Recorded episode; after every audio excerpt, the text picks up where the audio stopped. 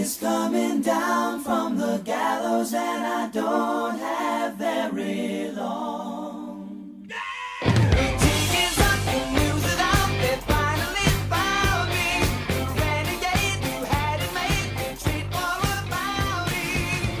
Never more to go astray. This will be the end today of the war. Hello, welcome to episode two thirty-two of the U K Steelers podcast. You're joined as always by me, Simon Wynne Stanley. I've got a bunch of draft nicks here. Gavin Marshall, Kets, Mark Hansen. How are you doing, gentlemen? I'm all right. I'm I'm going to try not to like be falling asleep by the end of the show. And and and you're going to promise me that you're not going to sabotage my audio just to make sure that my sleeper doesn't go unnoticed when he's an M V P of the uh, Senior Bowl, right? I can appreciate that. I can appreciate that. Uh, I did not do anything to sabotage your audio. You might suggest that Kets did. Kets? Are you I running some electronic thing. warfare missions here? Is that what's going on? Uh, if I was, it'd be classified, but in this instance, no, I wasn't. Okay, good. If listeners don't know what we're talking about, go back and listen to the uh, Spencer Rattler element of last week's show, or don't, as the case may be. It always sucks, doesn't it, Gav, when something it happens when you've, you've got like a nice little bit prepared. Yeah, I know. It's always it's always a way. It'll be on it'll be on YouTube. You'll figure it out. It'll be it'll sound good there. Yeah, if you actually if you want to go back, don't go back. Wait. I'll release a Rattler video coming soon. um, Kets, you're back for the second week in a row. Well done. Your attendance record is improving. Thank you. I feel like I'd have been sent like to the back of class with some kind of note home to my parents by now if it had been a long-term attendance check. But uh... yeah, I, I do have a, a WhatsApp with Amy where I just regularly check in on, on where you are okay, at all times. Good. good. Uh, Mark, could I have one with Kathy perhaps, or does she still think that I'm a little bitch? Uh, well, I can't. I can neither confirm nor deny if uh, she thinks that. But um, yeah, uh, please don't set up random WhatsApp groups with my with my girlfriend. Thank you. I can't no, anything. Mark's attendance is absolutely spotless. That's true. He's yeah. front of the class, teacher's pet. Yeah, he doesn't have the report card. That's the thing. He sets yeah, up the yeah, teacher's pens for him. Yeah. D- don't don't come to me in a couple of weeks. But uh, otherwise, yes, it has been. Uh, Well, it's good to be here with you all today to talk some draft stuff. We're going to get onto the running backs in a little bit. Housekeeping, follow the show at U K Steelers Pod slash... No, that's the wrong way around, you see. Kets was on to me before the show about balls not the intro, and I've already started. Patreon dot com slash U K Steelers Podcast. Like our show producers did this month, the effing knackered Jason Bowdler, Rob Ferguson, the Teenage Mutant Ninja Dave Hart, Glenn Jones, Matt Audley, Joel Spencer, Steve Williams, Ian Ferrugia, Christian Robb, Thomas Fielding, Joe Pearson, Christopher Anderson, Philip Williams, Laura Casey, and the roguishly handsome Lee Matthews. Thanks to those wonderful producers. Feels weird not being on that list anymore. Got no, to say. I'm, I'm sorry, Mark. Uh, well, it's not your fault. It's clearly mine, but yeah. And uh, yeah, thank you all for your support as we as we enter draft season and continue this. Uh, much appreciated. Okay, before we begin, there's a few th- there's things going on this week that, that seem, you know, a little bit too important to completely ignore before we get into draft stuff. And that is that I've bought a little treadmill. What, for for Peanut or for you? For, what's Peanut? Your hamster. It's called Nugget. Nugget, all right. For Nugget or you? Damn, for me, for just... me. Ke- okay. Kets has hit the nail on the head, of course. I'm burying the real news behind something that I find interesting that I bought a treadmill. There was is anyone, a new... Sorry. Just because the, the people will want to know, is it like an electronic treadmill or is it a manual treadmill? It's an electronic walking pad. Uh, it's like one of the treadmills that doesn't have like a side thing, so I guess it isn't called a treadmill, but it is a treadmill. It's just it's just flat, right? So you put it in front of the T V, you can have a little walk. It goes up to a jog, really. You're not going to be sprinting on it. How friendly are you with your downstairs neighbours? Friendly enough that I don't care what they think. Hmm. You might do soon. see, if, see if I care. Try it. Okay. What I actually came here to announce was the latest member of the U K Steelers podcast family. Kets, take it away. Red Star.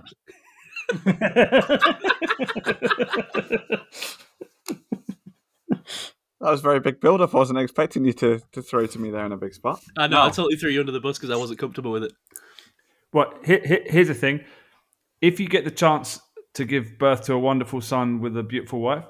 Of course I... you'd fucking take it! Well done, Gav. Well done. Yes, congratulations, uh, uh, Mike. You know, does anyone else struggle with sincerity? I can't. I can't make announcements yes. like this. Yeah, big time. I, yeah. No, I don't. I don't know what it is. I, I just can't do it. I'm the exact same, Matt. Well, we are very similar, me and you, Matt. I find. Mm. You're shadow twins, mm. brother. Mm. But again, I'm taking the attention away. What What do we have to say about, about Mike's endeavour? Just well done. Say, it's, it's, we're, yeah. we're dealing with Mike's big news by comparing how close you and Mark are. It's about me. God. Okay, um, I, I feel like we've done a horrible job of this, but Mike, congratulations from the bottom of my heart. Well done. Yeah, big congratulations. Yeah. Yeah. Okay, that was horrible. He's a dog. Mike's going to hate this. We love you, Mike. Okay. But that does explain why he's not here for draft. It does explain why he's not here. It does explain that. The preeminent U K Steelers draft expert has his hands full right now. Yeah, yeah, and, and not with running backs. No. Uh, or maybe with a future one. Who knows? Indeed. So, okay, that's treadmill talk, baby talk, very good. Uh, Le'Veon Bell, is he going to be the new running back three of the Steelers? Surely that's I think so. fake that, news. That was fake it? news. That, was did, fake did you news. not see that Twitter account? It, I, knew, was, I, knew, yeah. I knew the tweet was fake news, but I'm asking from a perspective of Le'Veon Bell seems to think that he is. N- no. like, I, no. No, yeah, I, can't yeah, see a, I can't see a world. No, there probably isn't a world. But would it not just be fun for a week? Come on. I mean, there's worse no. R B three options, but not Who? not many. well, so we'll get on to them, I think. Yeah. Zing! Excellent. Yeah. Bravo. Matt's on. Matt switched on today. I can tell. All right, that's uh, that's a no go. That's not real news then. Uh, oh, oh yeah, the Super Bowl. The Super Bowl. Oh, that thing. Yeah. On Sunday, number four on the agenda. The Ravens, not the Ravens, they didn't make it. The 49ers and the Chiefs. That's how plugged in you are to this Super Bowl. That's because you, that's because you picked the Ravens, that's why. I never even thought they were that good. Um, the Ravens and the 49ers. No, the Chiefs and the 49ers. I, I can't get out of my head that the Ravens are in this game. I mean, it just feels like they, they should have been. It's bizarre that they aren't. Watch him get this horrifically wrong on the podcast in a big spot, but then get like thirty points at Gridiron Sevens by predicting it perfectly. If I storm to a surprise win in Gridiron Sevens in the final week, you won't hear the end of it. He's put Lamar Jackson to get four touchdowns. What the hell? Outside the box thinking is what wins it, you see. uh, no, the Chiefs and the 49ers face off in Super Bowl. Which Super Bowl is it? Do we know? X Y L thirty-two uh, pi symbol. I can't keep up anymore. Now, I, this, this was, I, I don't know if you've been listening to Around the N F L, but um, Dave obviously brought up the fact that ro- uh, they don't want Roman numerals anymore. Mm. They think they're meaningless. Yep. I completely disagree. I am big, I'm a big Roman numerals fan. I understand why they didn't. Is that do even it. possible? Is, this, is that in real life or, yeah, no, or no, just, just like, in Super Bowl terms? So I'm I'm a big uh, I'm a big wrestling fan, as some people know as well, and obviously WrestleMania. Yeah, used to use Roman numerals, and I was a big fan of that. So it's kind of a nostalgia thing for me as well. So two big things using, using the Roman numerals. I sort of got why they didn't do it for fifty because just having a big L on a Super Bowl is a bit weird. But I, I'm a big fan of the Roman numerals. I think they should. I think they should stick around. It's an unpopular I, opinion, but I think they should have stopped at X L, and from there it should be X L two, X L three, X L two. That's, just, that's just the way the Americans do it. And it's Super Bowl, Super X L, yeah. X L, X L spreadsheet, uh, big gulps yeah. game. I, I like Roman numerals, Matt, but I kind of I'm of the opinion that forty-nine probably should have been the last one. Because now you're just opening yourself up to a world of pain. Like that would have been very like nicely segmented, right? You could end it at fifty or at forty-nine, I guess, with, with fifty being the change. Now it's like you're stuck with it now until like at least one hundred, and we're going to get into the completely bizarre. Well, Super Bowl C, that's going to yeah, be that, that's lame. Awesome. Why are we basing stuff on what the Romans did? Why are we talking about this? We're ten minutes into a show that we're already complaining will be too long. Yeah, right. Let's, let's zip this along. Do we have? I don't really know, you know, the Super Bowl, uh, a bit of a weird one this year. Do we have any predictions? I mean, I, I really cannot pick against the Chiefs. As much as I want the Niners and Brock Purdy to win, I just am I'm, I'm sick and tired of picking against the Chiefs and being wrong. It feels like momentum suddenly with the Chiefs, doesn't it? Which is it weird. But yeah. I'm I'm going to stick with the 49ers. I think they're the better team. They've been the better team all year.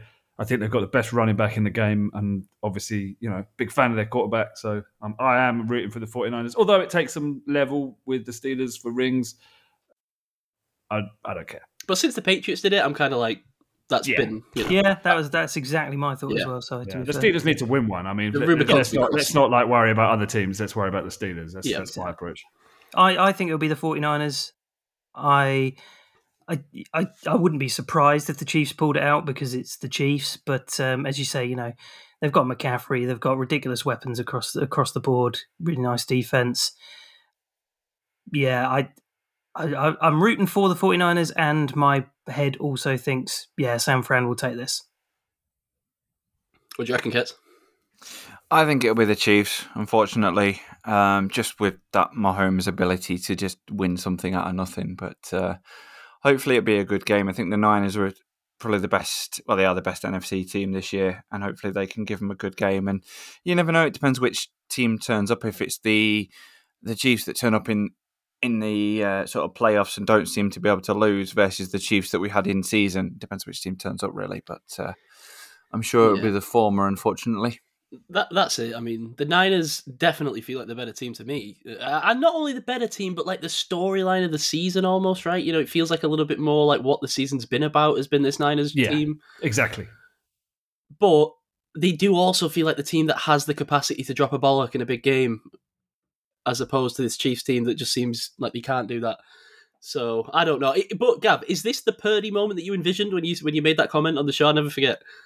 Well, it, I don't, I, I've got to be honest. I wasn't saying Purdy's going to come in and have a moment. That wasn't winning the Super Bowl. That would have been... if, if that was the prediction, I you know I should have bet some money because that's, that's crazy. Now, the moment was that he had. He came in and won and everyone started swooning and saying that he deserved the job. That was the moment. Yeah. Um, but he's gone on to exceed all of our expectations. Yeah, incredible. And for, and for his, like, you know, think about last year in the N F C Championship game with the Eagles. I really was worried at that point that they would then seek a way out of the Brock Purdy thing, right? As fun as, as much fun as we all had and as, as great as we thought Brock Purdy was, I was just so concerned that with the injury he suffered at that time and how long it would take him to get back, that by the time he got back, it just wouldn't be like a Purdy team anymore and he'd kind of fade into irrelevance. I was so worried that was going to happen. Just didn't turn out that way, and he's back again, and now he's in the Super Bowl. I really didn't think it would happen. I thought he'd got as far as he was going to go. So I'm over the moon from that perspective. So I'm going to be rooting him on. I hope he's going to Brock out, seriously. He needs to. Yeah, that's just it. Just uh, what a story! I mean, you know, it's, you've heard it's, it's going to be the story of the week at Media Week, isn't it? But from yeah. Mister Irrelevant to hopefully Super Bowl M V P, yeah, it'd probably um, be McCaffrey if they win. Y- but y- you know, you never know. If the journalists could stop asking um, questions about the fact that he looks like Lee Harvey Oswald, that would be great. Wow, I did not put that together. Yeah, I, I mean, it's really weird because Kathy mentioned it, and then literally the next day. Somebody asked Ooh. him about it in the bloody in the press. Why would you ask him about that? Why would you talk? Why would you tell him that? Ridiculous. Very interesting. Where was he uh, on that day in nineteen sixty-three in Dallas? Was he in the Texas Book Depository or the Grassy Knoll? Do we know? G- Gav, where was he? you you have a good uh, finger on Purdy's uh, life. I, I'm not fingering Purdy anywhere in this conspiracy. Well, if the Niners win, I'm going to Brock all over my pants. So that's enough said. Uh, and just for completeness, his birthday is the twenty-seventh of December, nineteen ninety-nine. Wow, God, so young. Such a young, supple young boy. Oh. This is the first year, I think, that I haven't gone away for this podcast and got, like, you know, the over-unders for all the stupid stuff. Yeah, you're not playing the pound game. Yeah, there's, exactly. There's no well, snack helmet talk. Things have yeah, moved on. It didn't get a lot of buzz. It felt like a thing I used to force through. So, but I, I don't know. Like, I, I, do we know who's singing the national anthem? I haven't even looked it up. Usher's oh, doing. The... Oh God, uh, it is someone. Is it? Oh, Reba McEntire, I think's doing. I have I th- never heard. She's either doing the national anthem or no. Post Malone's doing "America the Beautiful." That's wow. odd. Oh, Posty. Wow. Yeah. Owner of the most expensive magic card or trading card of all time. Mm. He wants to be the very best. That no one ever was. Is that right? But well, that is right. Yeah, well done. That is wait what wait what what's right? No, he got he got the Pokemon theme tune right. But why are we talking about Pokemon? I have no idea. I thought you, I thought you said the most uh, trading card. I assumed you were oh, talking Pokemon. You would be uh, smart to think that, but it was a Magic the Gathering card. Oh, I, oh I can Lord. see where the the lines got crossed there. Right, it was okay. It was a one of one uh, Lord of the Rings ring. Wow, one of one. Yeah, there was only one printed. Some guy. There's a video of the guy who got it. He opens it and he's like holding it in his hand, and his hand is like visibly like shaking. All I'm, I'm like scared for it. I'm like, dude, put that card down. Wow. But Post Malone had made it clear, because he's like the most famous and richest, I guess, uh, Magic fan, at least publicly. Mm. Magic, uh, it's been around for a long time, isn't it? Like since the yeah, nineteen ninety-four, I want to say, was the first edition. Oh, ninety-four. Okay, not as old as I thought. What what does that card bestow upon its owner? Oh, God, I'd, I'd, I'd be honest, I cannot remember the entire text and what it does. But the funny thing is, it's not the only... So there's other cards that do the same thing it does in the game. This is just a special one-of-one printing of it in, like, elven text and blah, blah, blah. Okay. So it's more of a treatment than just a rare card. But it is. Right. It, he did pay a million... Uh, I think he, offered, he ended up offering, like, maybe a million or two million dollars, right? I can't quite remember. Before it was found, and then when it was found, it, the guy got in touch with him, and there's a video of him meeting him and everything. It's, it's cool. Look it up. Wow. I was close with the bizarre Simon... trading card thing, but you the, were. The, I the mean, wrong I appreciated franchise. You offering out the, the the olive branch, you know, you, you, and, and you know what, it was smart. There's a lot of talk about expensive first edition Charmander cards. It made sense, and we spoke about the guy who sold trading cards. What was his name? Blake Martinez? Yeah. I can't remember. Exactly. I'm learning, you see. We'll get you there. We'll, yeah, we'll be see, naming I... ten Pokemon before we know it. Indeed. And I'm, try, I'm trying not to be the, the old guy on the podcast, and and with that in mind, I am not irritated by seeing Taylor Swift on the T V screens at football games. Prove me wrong. I mean, any of you guys seem seem to people seem to be very agitated about that. I've got I've got no problem with it at all. Yeah, I can't say that I'm particularly bothered either way. I guess. I, yeah. Oh, sorry. Go on. So, go on, Kets, no, please. I mean, I probably moan about it a little bit, but not in that kind of context. I just moan about like keep it to the sport kind of thing, not necessarily make it. Oh, we're celebrities here, because otherwise the Super Bowl would never actually be shown, because it'd be oh, I want you know. dry football coverage. I'm not dry football coverage, but I don't want Tony Romo either. So no, true, know, true. I think can can two things be true? I'm not upset at the at the like the T V broadcasters, the N F L, or whatever, for focusing on Taylor Swift, but I can be upset at Taylor Swift for being cringe. She Those might be two cringe. different things. You know, Brittany Holmes, Brittany Mahomes is cringe. Jackson Mahomes is cringe. All these people around her are cringe. She's acting cringe. She's still going to get. You know, she seems to be it. celebrating at the right times. She seems to. At least I understand the I game. I think she's picking up the game. Wasn't her dad involved in the game at some point? Possibly. Because uh, he Love knew lives. Andy Reid, I think. I think he, um, yeah, because when Taylor met Travis, he was like, oh, I know your coach. And Travis was like, oh, God. She knew Andy Reid before she knew oh, Travis. Oh, really? So, yeah. Well, that's so, interesting. So, obviously, the other thing is the, the um, Super Bowl has been fixed to make sure that the Chiefs win, so that then...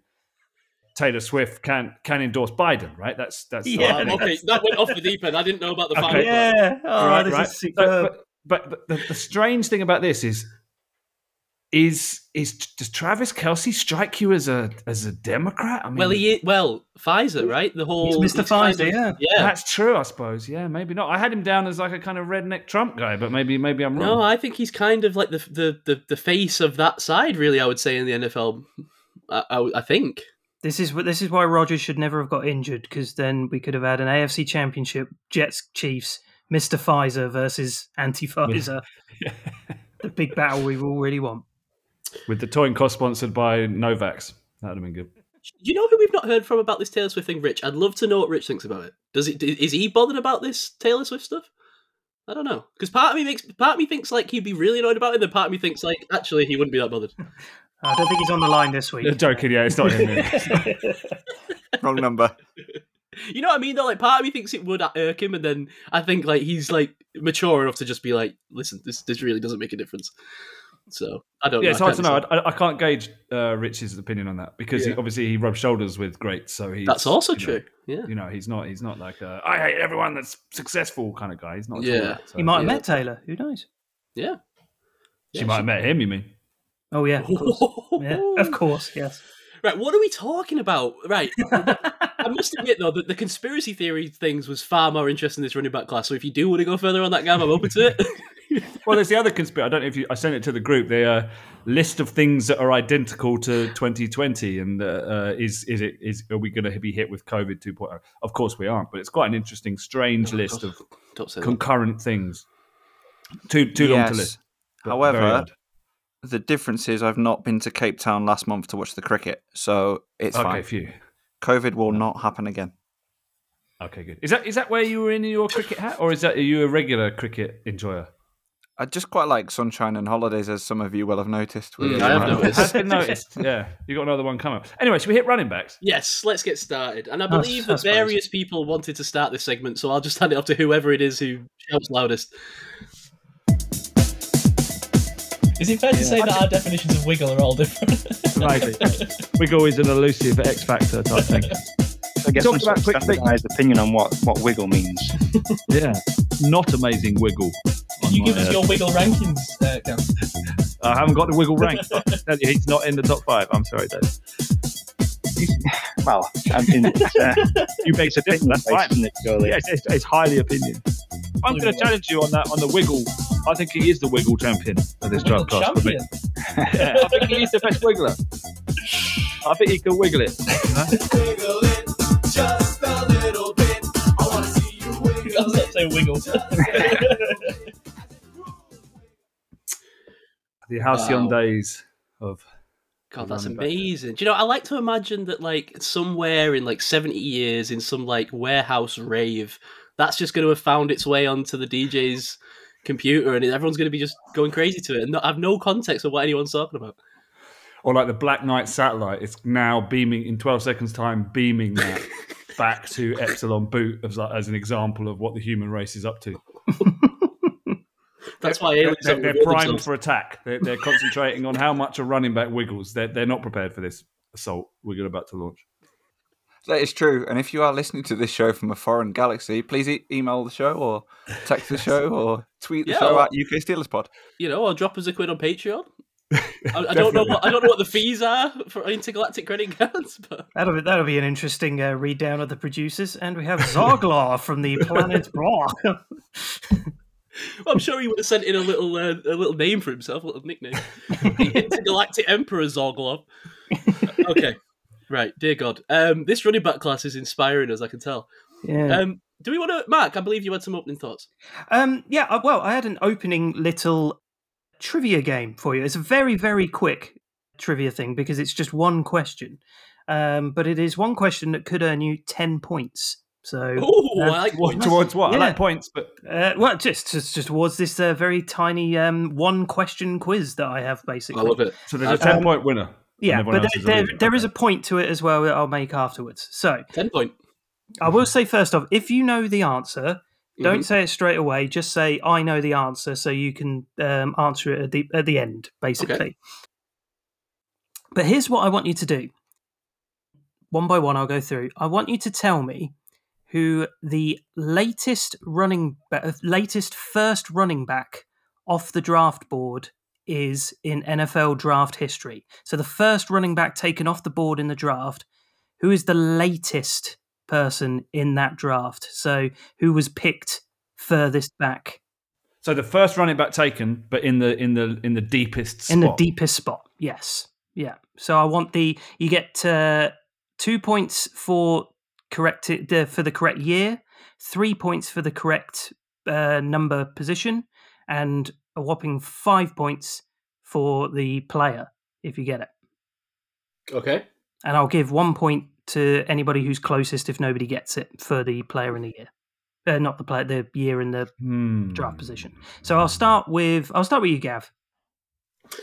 No, First of all, nobody knows this straight off, right? I'm just going to... No, I don't know it. I don't know it.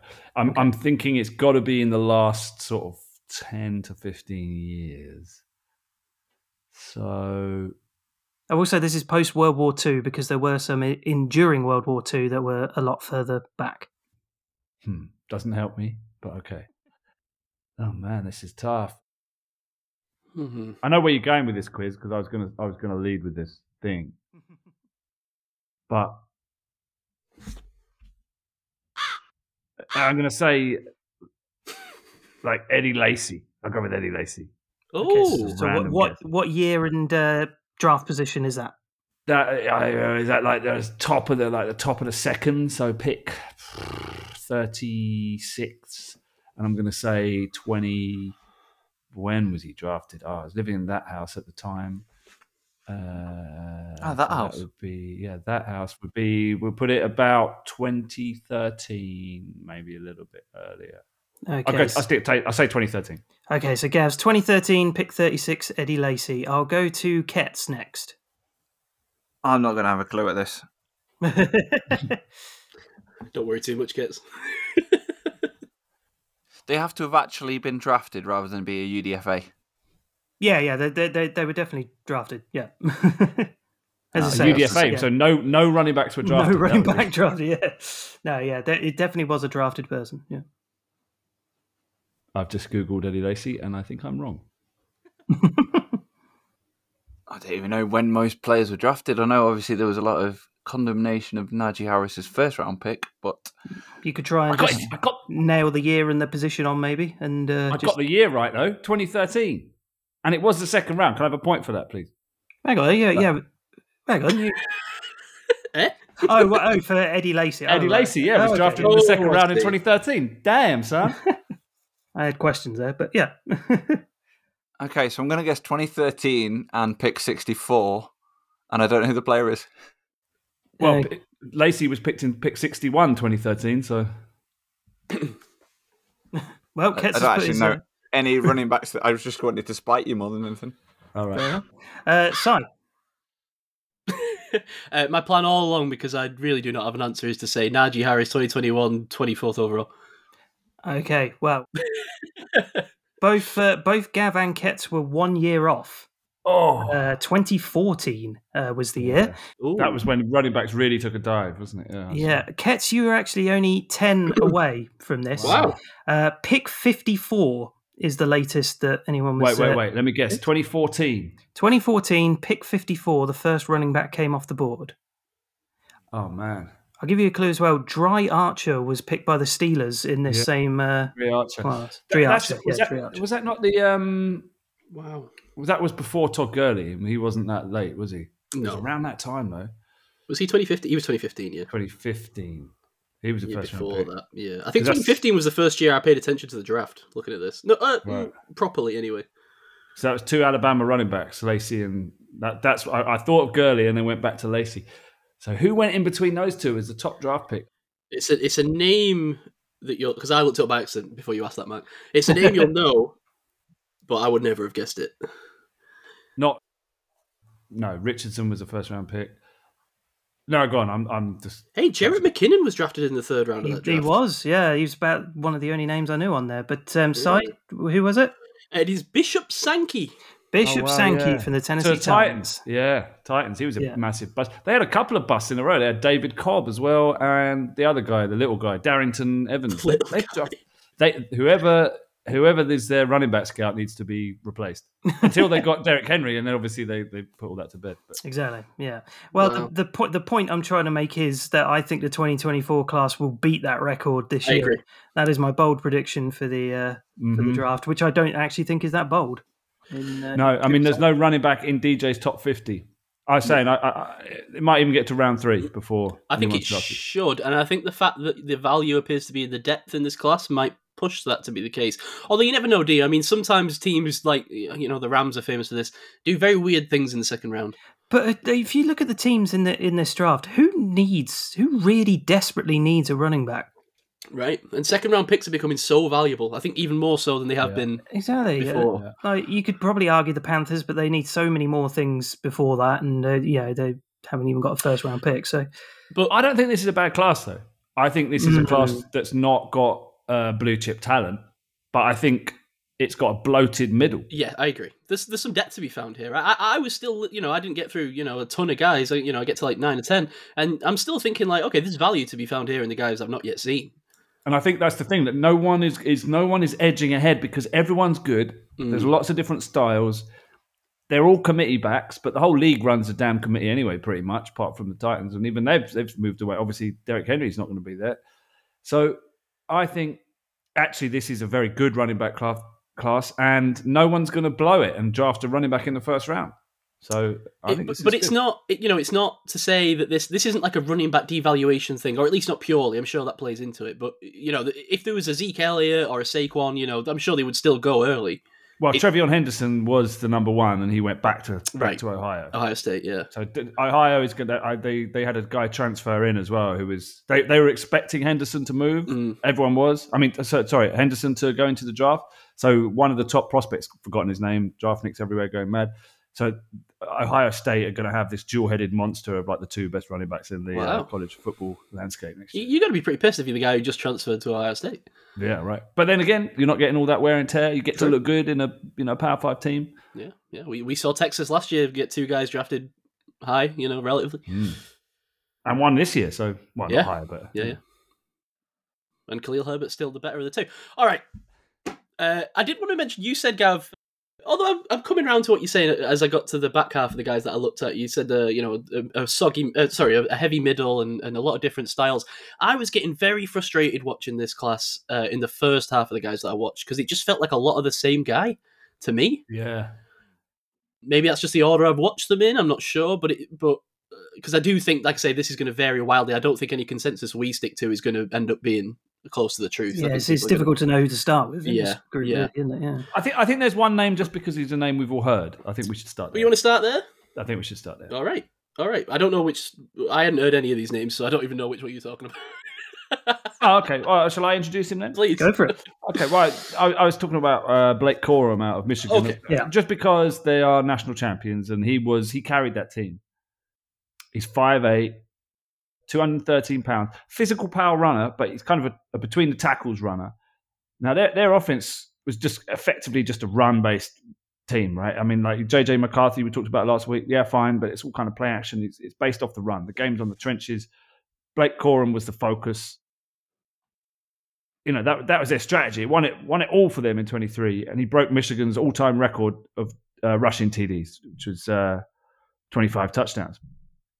Like got a thick squat frame, but he's got breakaway speed, subtle cuts in traffic. You know, he'll get you an extra yard.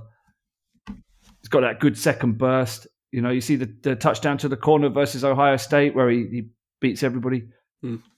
But I think it's kind of like a breakaway speed rather than top end high speed. He, you know, he's got the burst to get going and and, and, and can out out uh, outrun the pursuit crew, but he could be caught. So he's not like super burner, but he's got enough speed. And he uses angles well to make every fraction of his speed count. Do like his vision. I think he makes the right cuts. Falls forward through contact. Carries the pile regularly. Got good balance. Absorb hits. Keeps forward momentum. Tough dude. Did you see the play versus Penn State in twenty twenty-two? He was vomiting at the line of scrimmage. Like literally at the line of scrimmage pre-snap. Mm. On third and one, he gets handed the ball, gets three yards. Gets the first down. Goes off. Everyone's t- tapping him on the head. I mean, that was, that was real toughness.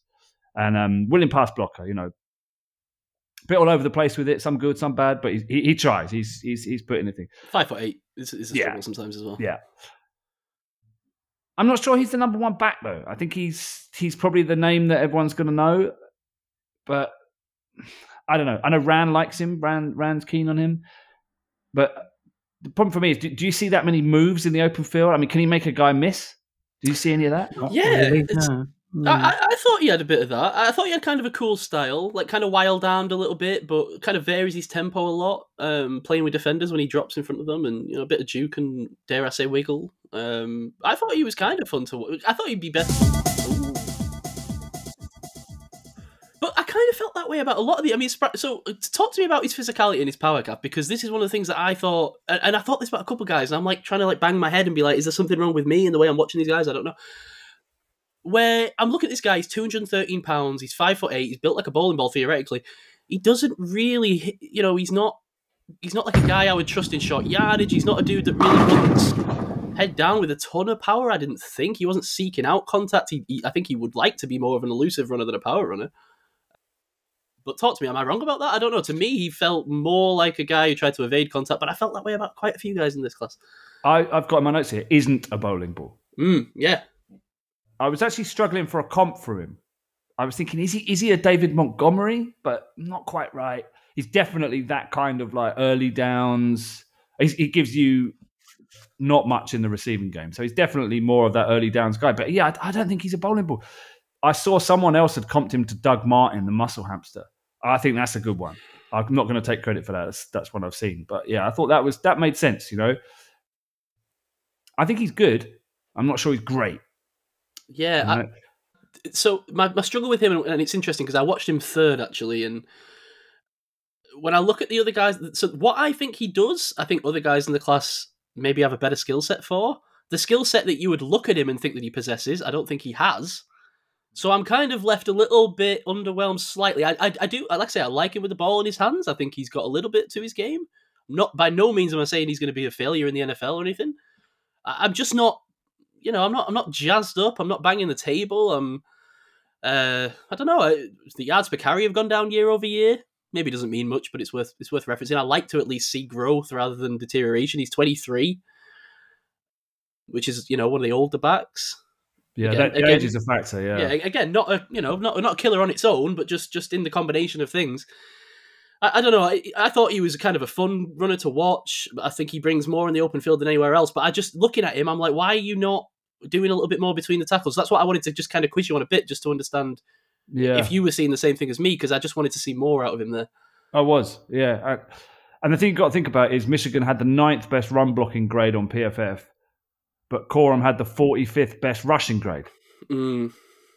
So there's a little bit of a disparity there. So he's he's he's benefiting from good blockers. But, however, he was the best running back on the team, and the the, the off the whole offense, the whole team was lifted when he was in there. So he was doing something. I but disagree. I think Donovan Edwards is a better running back. He's back at Michigan again this year. Um, but he was very impressive Snoop, on tape. Caught the Snoop Dogg gif of uh, who?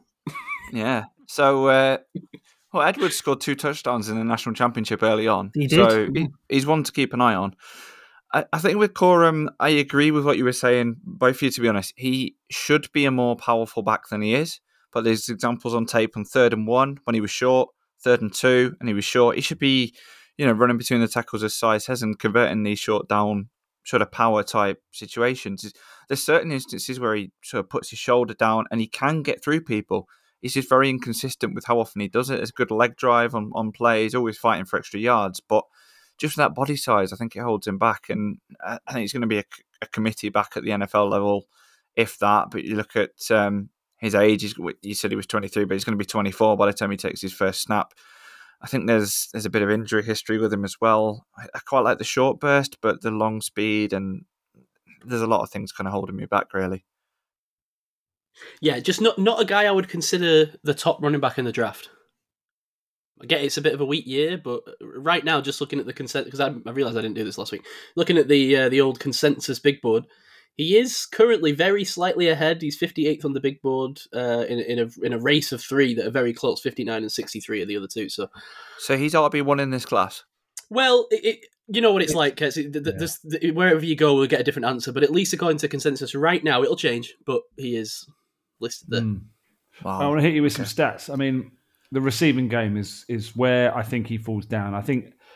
If you if you're not like if you're not bringing stuff in the receiving game, then you've got to be a pile mover. You've got right. to be a guy that's going to wear down, and he's not that. He's he's a guy he can he can get more than than what's there. So he's a plus back in that sense, and he and he can definitely carry a team with his running play. But he's not a guy that's you know going to run into a wall and move a pile. So then you're looking at the receiving game, thinking can he can he can he, can he impact that phase? Um, I mean, it's partly a product of the offense, but eighteen. Targets, sixteen receptions, one hundred seventeen yards, and a touchdown isn't enough to say you're like foundational piece in the rec- receiving game. But again, it could be a product of the offense. Three receiving touchdowns, four hundred thirteen yards in four years. I mean, he does he does catch what's sent his way, but less less than one percent usage in the slot. You know, one percent wide alignment. You know, he's just a guy that comes in and carries the ball. eight point one yards after reception on average is decent, uh, mm. but none of them were contested catches, and mostly were behind the line of scrimmage. So I think it's fair to say he's not a re- receiving threat at all. Mm-hmm. So he's kind of a bit one-dimensional. That I think that's, I think when you're you're looking to take or you're choosing between a few backs at this as as as being your top back, I think you want a guy that can wear a few different hats, a role in your offense. Like some of these other guys later on, they've got a few different things they can do. Corum's a little bit one-dimensional, I think, and that, mm. that concerns me. So for me, he's a falling target. Like he's a he's a minus one. I, I'm not I'm not taking him. If he's there and there's like other people I like, I'm probably taking someone else. Yeah, th- that is, I think, a pretty good description of the minus one, and I think that's kind of where my head's at as well. Just exactly. The context. Yeah. So, oh, sorry, Mark, I'll let you, because you've not spoken, I'll let you come to oh, the second. Oh, yeah, no, I, I've, I've yeah. got it as a minus one as well, because I was just incredibly underwhelmed by him, to be honest. You know, he's, he's, he, as you say, he had that. He, had, he has very good burst on him. He does have decent strength, but I don't... He he doesn't seem to have it when he's trying to bust through the middle of the middle of the uh, middle of the field and trying to bust through the, the line of scrimmage. Like that's it. Yeah. He, he, he just doesn't seem to have the energy for it. It's it's really strange. And like he will, he, he's okay on short. Uh, what I've tend to found with his short down yardages is in goal to go situations. That's when he seems to thrive a bit more. He, he seems to he seems to be able to find the hole and, and actually burst through a little bit better on, on those situations, which you know is obviously a good thing because that's that's going to lead you to touchdowns. But yeah, he, decent stiff arm on him. You know, good at shedding initial tackles at times, but I just don't really see a lot in him. As, uh, Gav's nailed it. Really, he is one dimensional. I don't see any sort of variety or any sort of specialness or nuance to his game. I, I, I just find him a very bland back. I think what's happened here is, with, with some of these positions, um, he's kind of, pro- like you said, Gav, maybe the name that people know the most right now.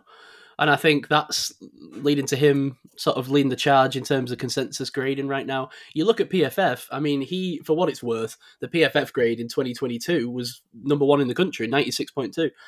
Um, he's fifty-eighth in the country in twenty twenty-three, but they have him down at ninety-two on the big board, and he's running back f- f- four. So you're going to see, you know, opinions vary when it comes to this. But I think, as as you say, Gav, I think Blake Corum is going to be a, a falling target, and I, I wouldn't be surprised if he winds up being the fourth or fifth running back taken. Mm. Just to put it out there, I think he's going to test very well at Combine. He can apparently run a four four forty time. And he's quite good at squats as well. He can do, I've got it on my notes somewhere. He do a ridiculous amount of squats anyway. His uh, his gym numbers are apparently very good. But don't let that fool you, and don't take him in fantasy. uh, have you got Have you got a, a grade there, Kets? Uh, minus one as well, yeah. Minus one. Uh, consensus. So, so, well, apart from Ran, who uh, Ran just sent me, it was his... Red Star.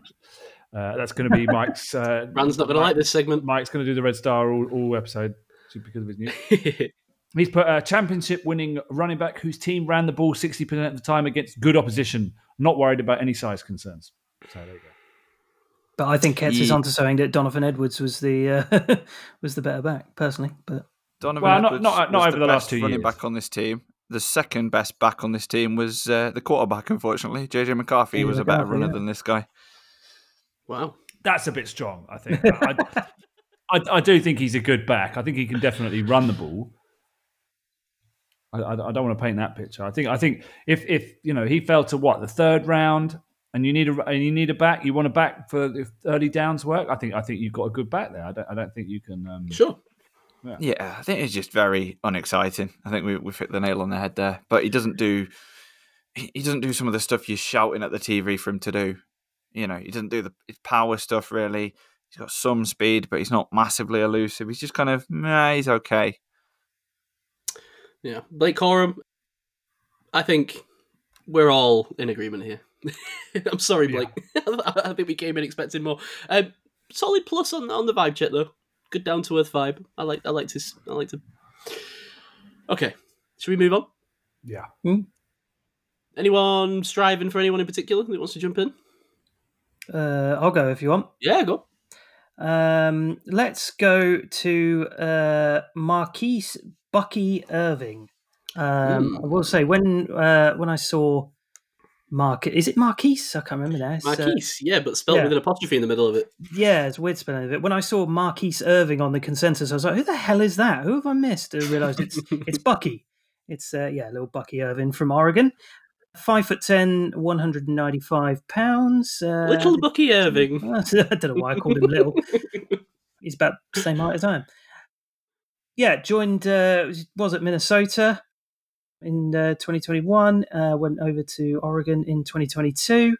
Um, twenty twenty-two played uh, played twelve times, nine hundred and fifteen yards on one hundred and fourteen forty-four carries, six point four yards per carry, um, three touchdowns. Uh, twenty twenty-three. So thirteen games, out one thousand seventy-five yards on one hundred seventy-two attempts, six point three uh, yards per carry, ten touchdowns uh, last season, one fumble.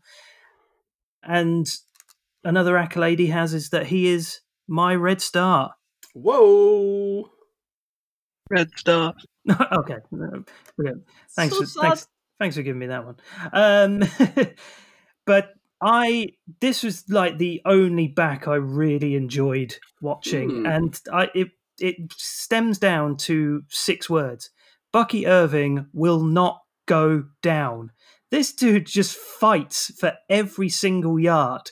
Like, mm. he's it's just constantly dragging guys and just pushing through and making sure that he gets there. Incredible effort on him. I love big effort guys, and this this was a big effort guy in my books. Um, had great, uh, really good strength on him as well. He's able to get those really good, but he gets skinny quite often, which which allows for him to get these really good bursts um, when he's finding the gaps, which he's really good at as well. I think he's.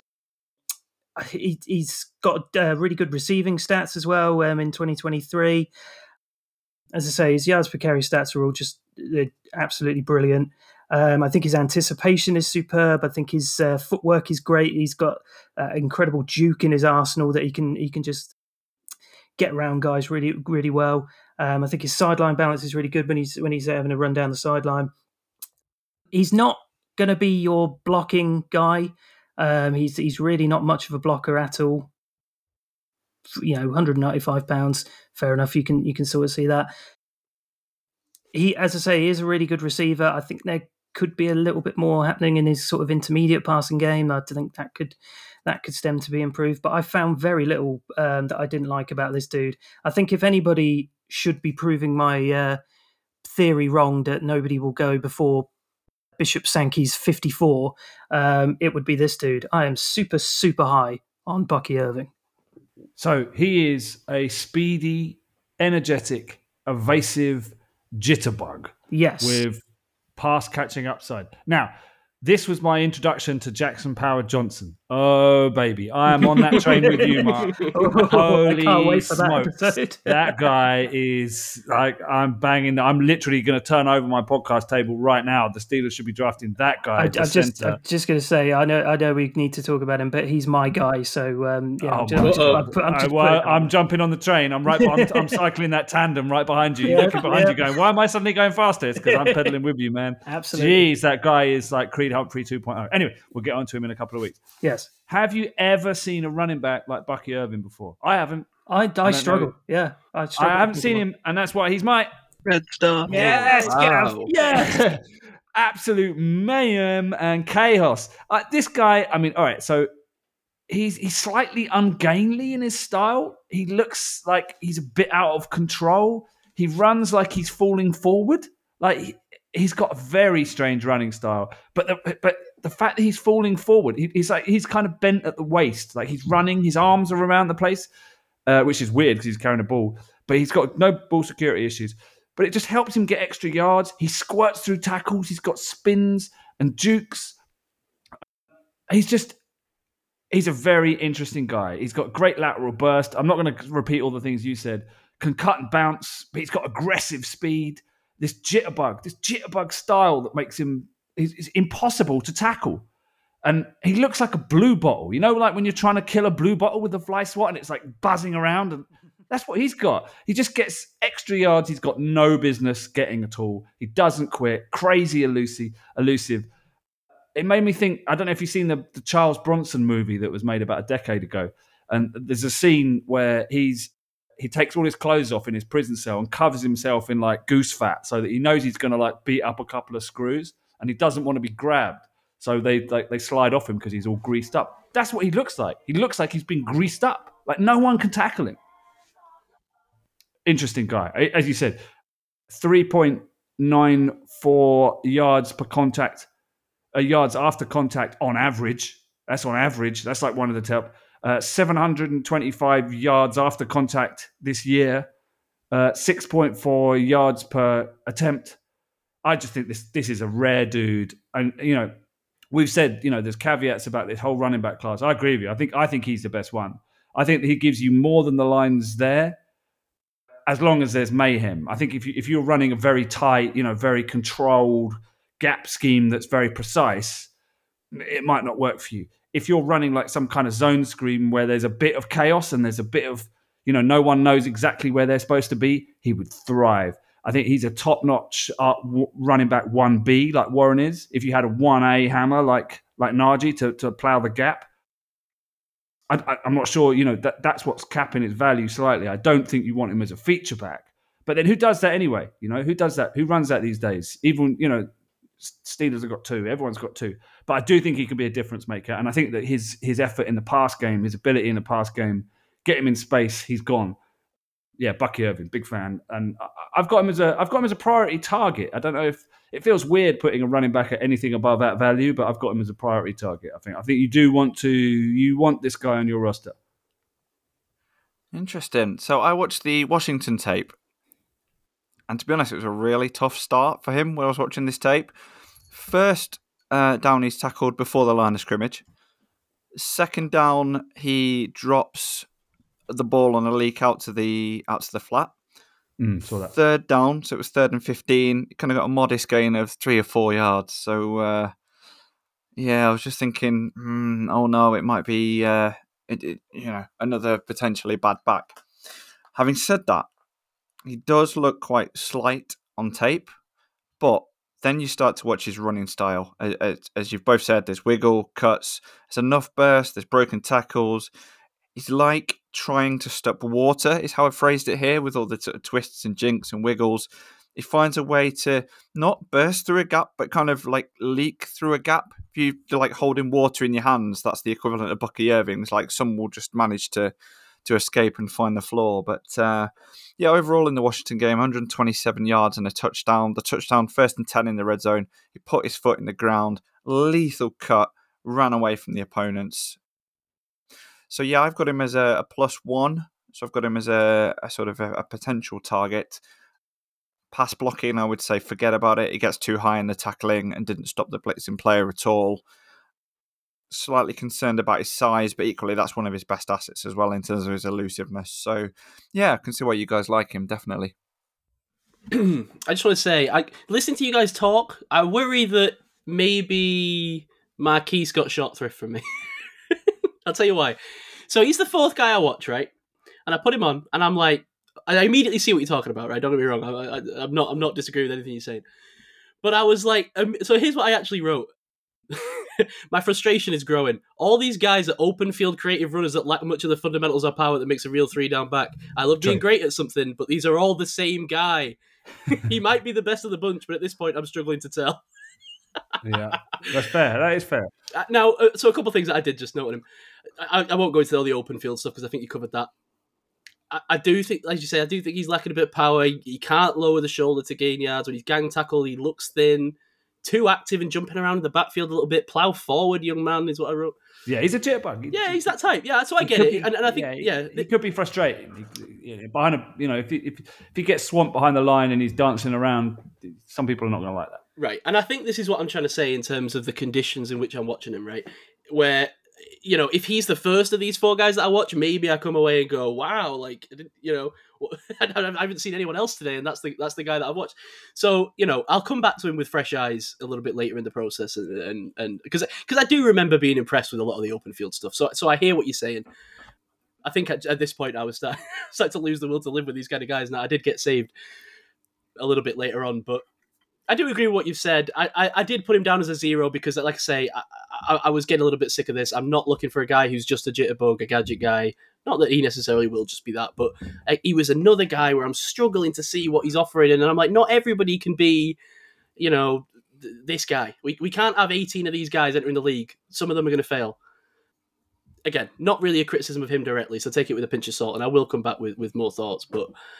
Yeah, I, I, t- to me, he wasn't jumping off the screen as much as he seemed to have done for you guys compared to the others. But as he was jumping around the screen. I, I will say, though, uh, Matt, the first thing you said rung out to me a lot. Of, I did love the effort, especially in the open field. When, he, when he's got a guy wrapped around him, he's very good at staying on his feet. I saw him run backwards for five paces with a guy wrapped around him at one point. Um, so, yeah, I, I, that stuff is all great, open field stuff. I just, I just wanted at this point to see some guys who had some, I don't know, technical skill behind the line of scrimmage and looked like a running back, you know. I, Please, I think I think uh, just to caveat some of my points about the pass game, he's not a great catcher of the ball. He's a body catcher. But it, it, it's the fact that when you get him the ball in space, he's so That's dangerous. That's it, right, yeah. You know, he's a weapon. Yeah. You know, flats, flats and swing passes, Texas routes, angle routes, that's all there. Uh, can you get him out as a receiver? I don't think he's a route runner. I don't think he's that smooth. I think he's, you know, he's he's just kind of a, a leak out back that you're going to, you know, dump the ball off in a hurry in, in, into throw into the blitz, and then he'll he'll get you a first down plus more. I, I think, to be fair, again, very similar story for a lot of backs here. Even the ones that are sort of more pass heavy, you know, backs felt like more guys that were good at sort of finding space in zone and, and being available for dump offs rather than, you know, route runners, or at least they hadn't really been given the opportunity to do it. There was only one guy that I noted as having any particular skill in route running. The one that looks like a wide receiver. I know the guy. Uh, Mark, uh, what was your rating here? Uh, so I'll, gi- I'll give it a uh, I'll give it a plus one. Um, obviously, along with the red star. I think if the Steelers were struggling for running backs, I would be going plus two pound the table, but, uh, for this dude. But as we're not, yeah, I think whoever picks up Mister Irving is going to have a very very good back on their hands. Indeed. Fifty-six. fifty-six receptions for four hundred thirteen yards in the receiving game, uh, by the way, for twenty twenty-three. Big numbers. P F F rushing grade of uh, ninety-one point six, tenth overall. And yet, you said, Mark, he, he would be your first, or he might be the first back taken overall. This, this just goes to show where we are right now with these backs. Oh, yeah. No, this is, this is how, this is just highlighting, I think, how naff I think this class is. That this is, this is my favourite dude, and I still don't think he might break the... Uh, The second, the round. second round. Yeah. yeah, I mean, he is one hundred four on the P F F big board, and the consensus big board, he's eighty-seven, number five overall in the running back. So, I mean, do you know what I mean? This is what I'm saying. It's very interesting that there's a lot of these guys kind of shoved together, similar styles, similar players, similar skill sets a lot of the time. Have we got the results on the on the P F F draft system, like how good they are at evaluating these prospects yet? The, the results a, must be in. That's now. a good question. However... it would have changed, so it wouldn't even be accurate because Jeremy Renner used to be in charge of the big board and the draft true. coverage, and he's left. That's true. So it wouldn't even be a consistent uh, test. Not right. Fair to... Sorry, did we get all the numbers? I'm going to go z- zero. I, just, just really not a, not a particular feeling either way, but but that may change. The, the, the one problem, this is where the uh, draft system is is not not falling down. But yeah, it, it, it's creaking. So at value, what does that mean when running backs are taken not at value, if you know what I mean, re- relative to other positions? Do we need to have a conversation about Expl- that? Or... Explain that again, sorry. Well, if you take a running back at value, mm-hmm. are we saying it's effectively like saying you take other other players first because it's a running back? Or are we, are we just saying, if you're saying that yeah, value... Yeah, we, we can't be... Yeah, obviously we can't yeah. be taking positional value into account yeah, with, with these tough, grades. Yeah, so yeah. I, again, as, as we said at the start when we display, explained it, I, I'm really not viewing this as connected to a number. You know, it, it's about my feeling of them. Sure. Okay, cool. I, I don't right, think at value oh, okay. with any of these players would be anything better than third, fourth round, realistically. Right. Yeah, exactly. Yeah. If you're taking any of these in the first or second round, then you've had too much whiskey. Go home, you're drunk. Value. You've except, blown it. Except yeah. maybe for Bucky. But anyway. You blew it!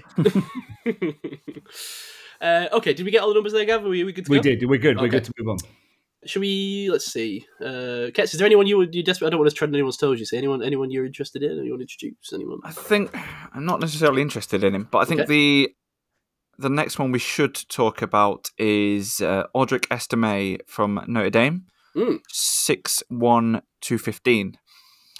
Um, so this guy is not quite kind of Derrick Henry sized, um, but he is a big, big sort of back style. He does have Um, a similar kind of type of game. He's quite hard to stop once he's in motion. Um, sort of downhill. If you're giving him any downhill room at all between the tackles, he's very effective. I feel like he is more of a potential red zone power weapon as well. Does have the ability to kind of pick up blitzes in the passing game. So I think there's potential that he could maybe stay out there for, for three downs rather than just be sort of a first couple of downs guy.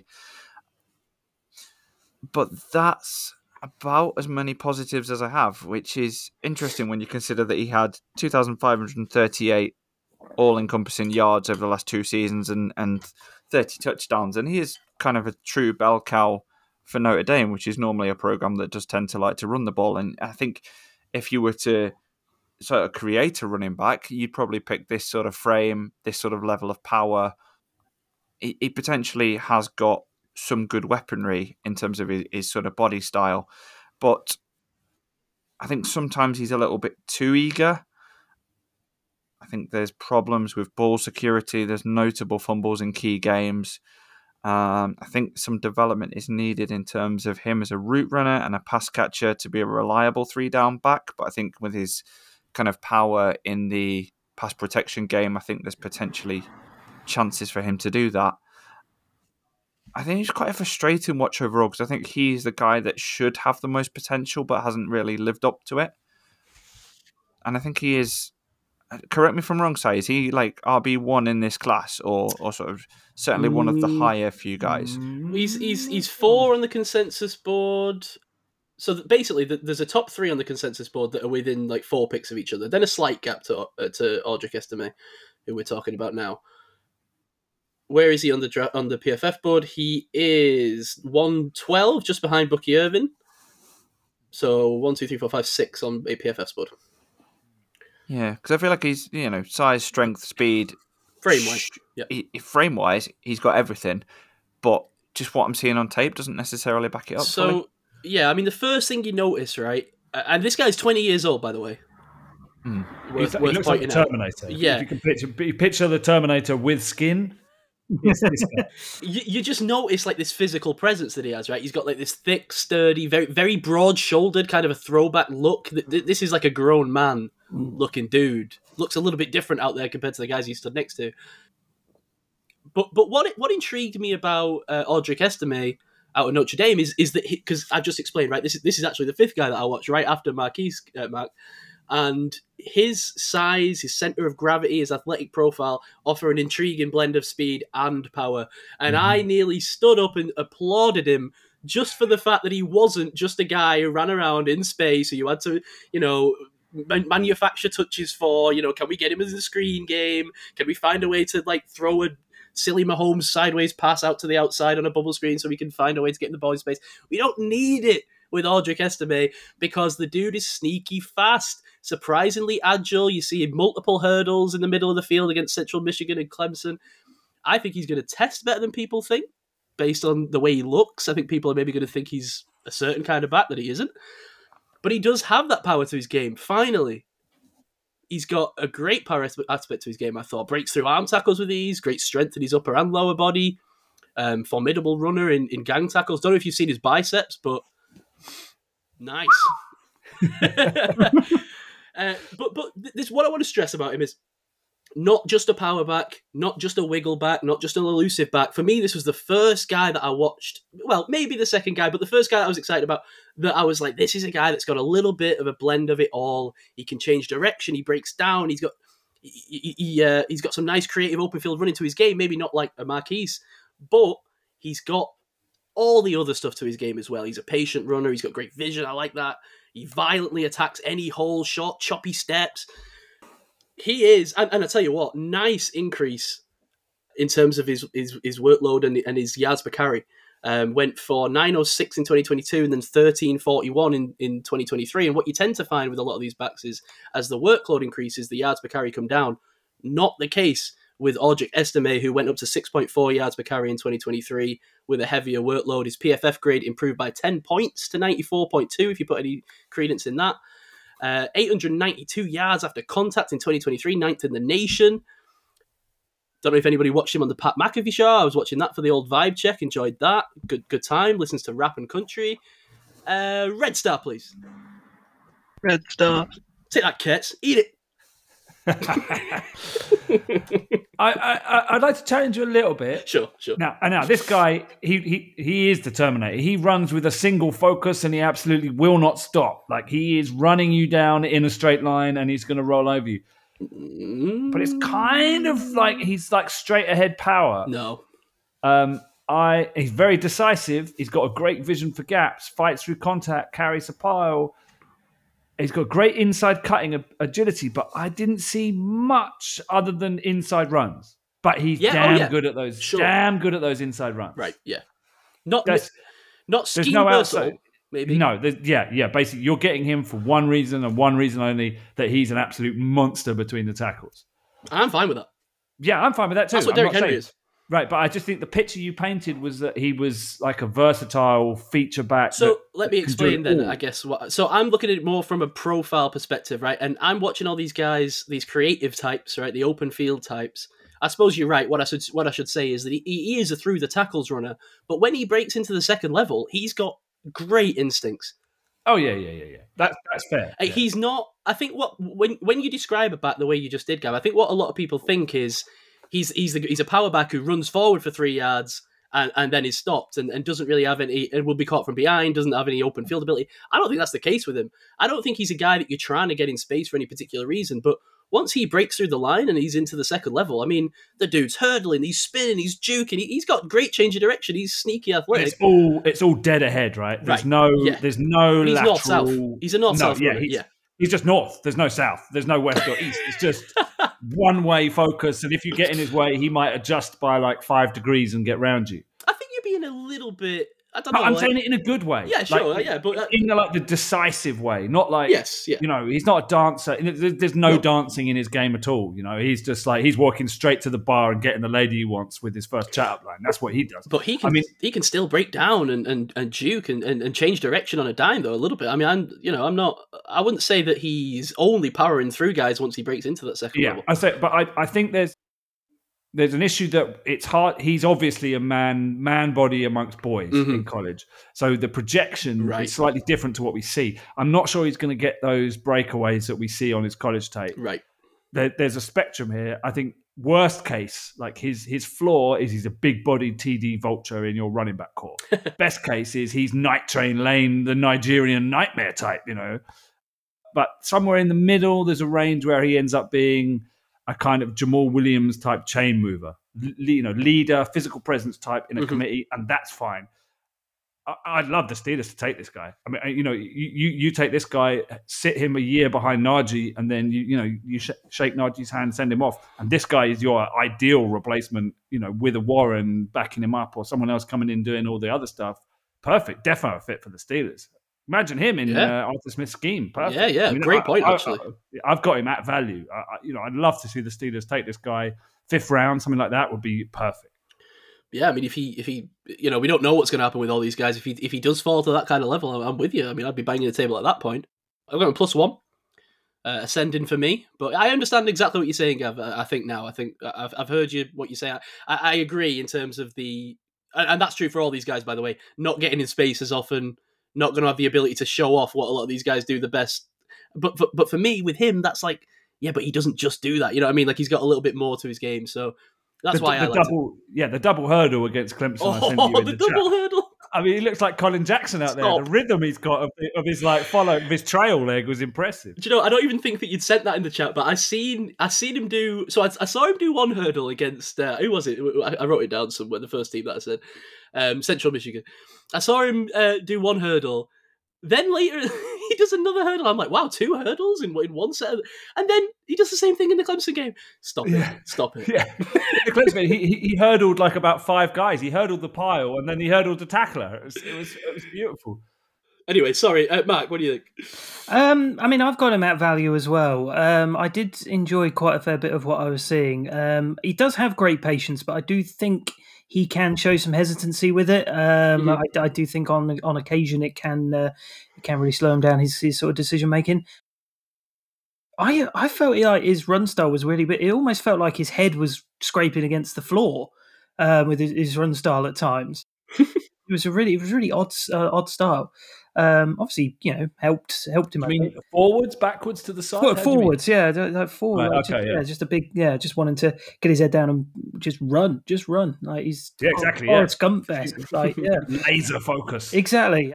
Run, Andrik, run. Yeah, I mean, he's going to be great in short. Well, I'd say he's going to be great in um, short yardage um, attempts, but I, I, there were points where I was thinking. I, he was frustrating me at, at times with some of his uh, his short yardage plays, just not really being able to break through.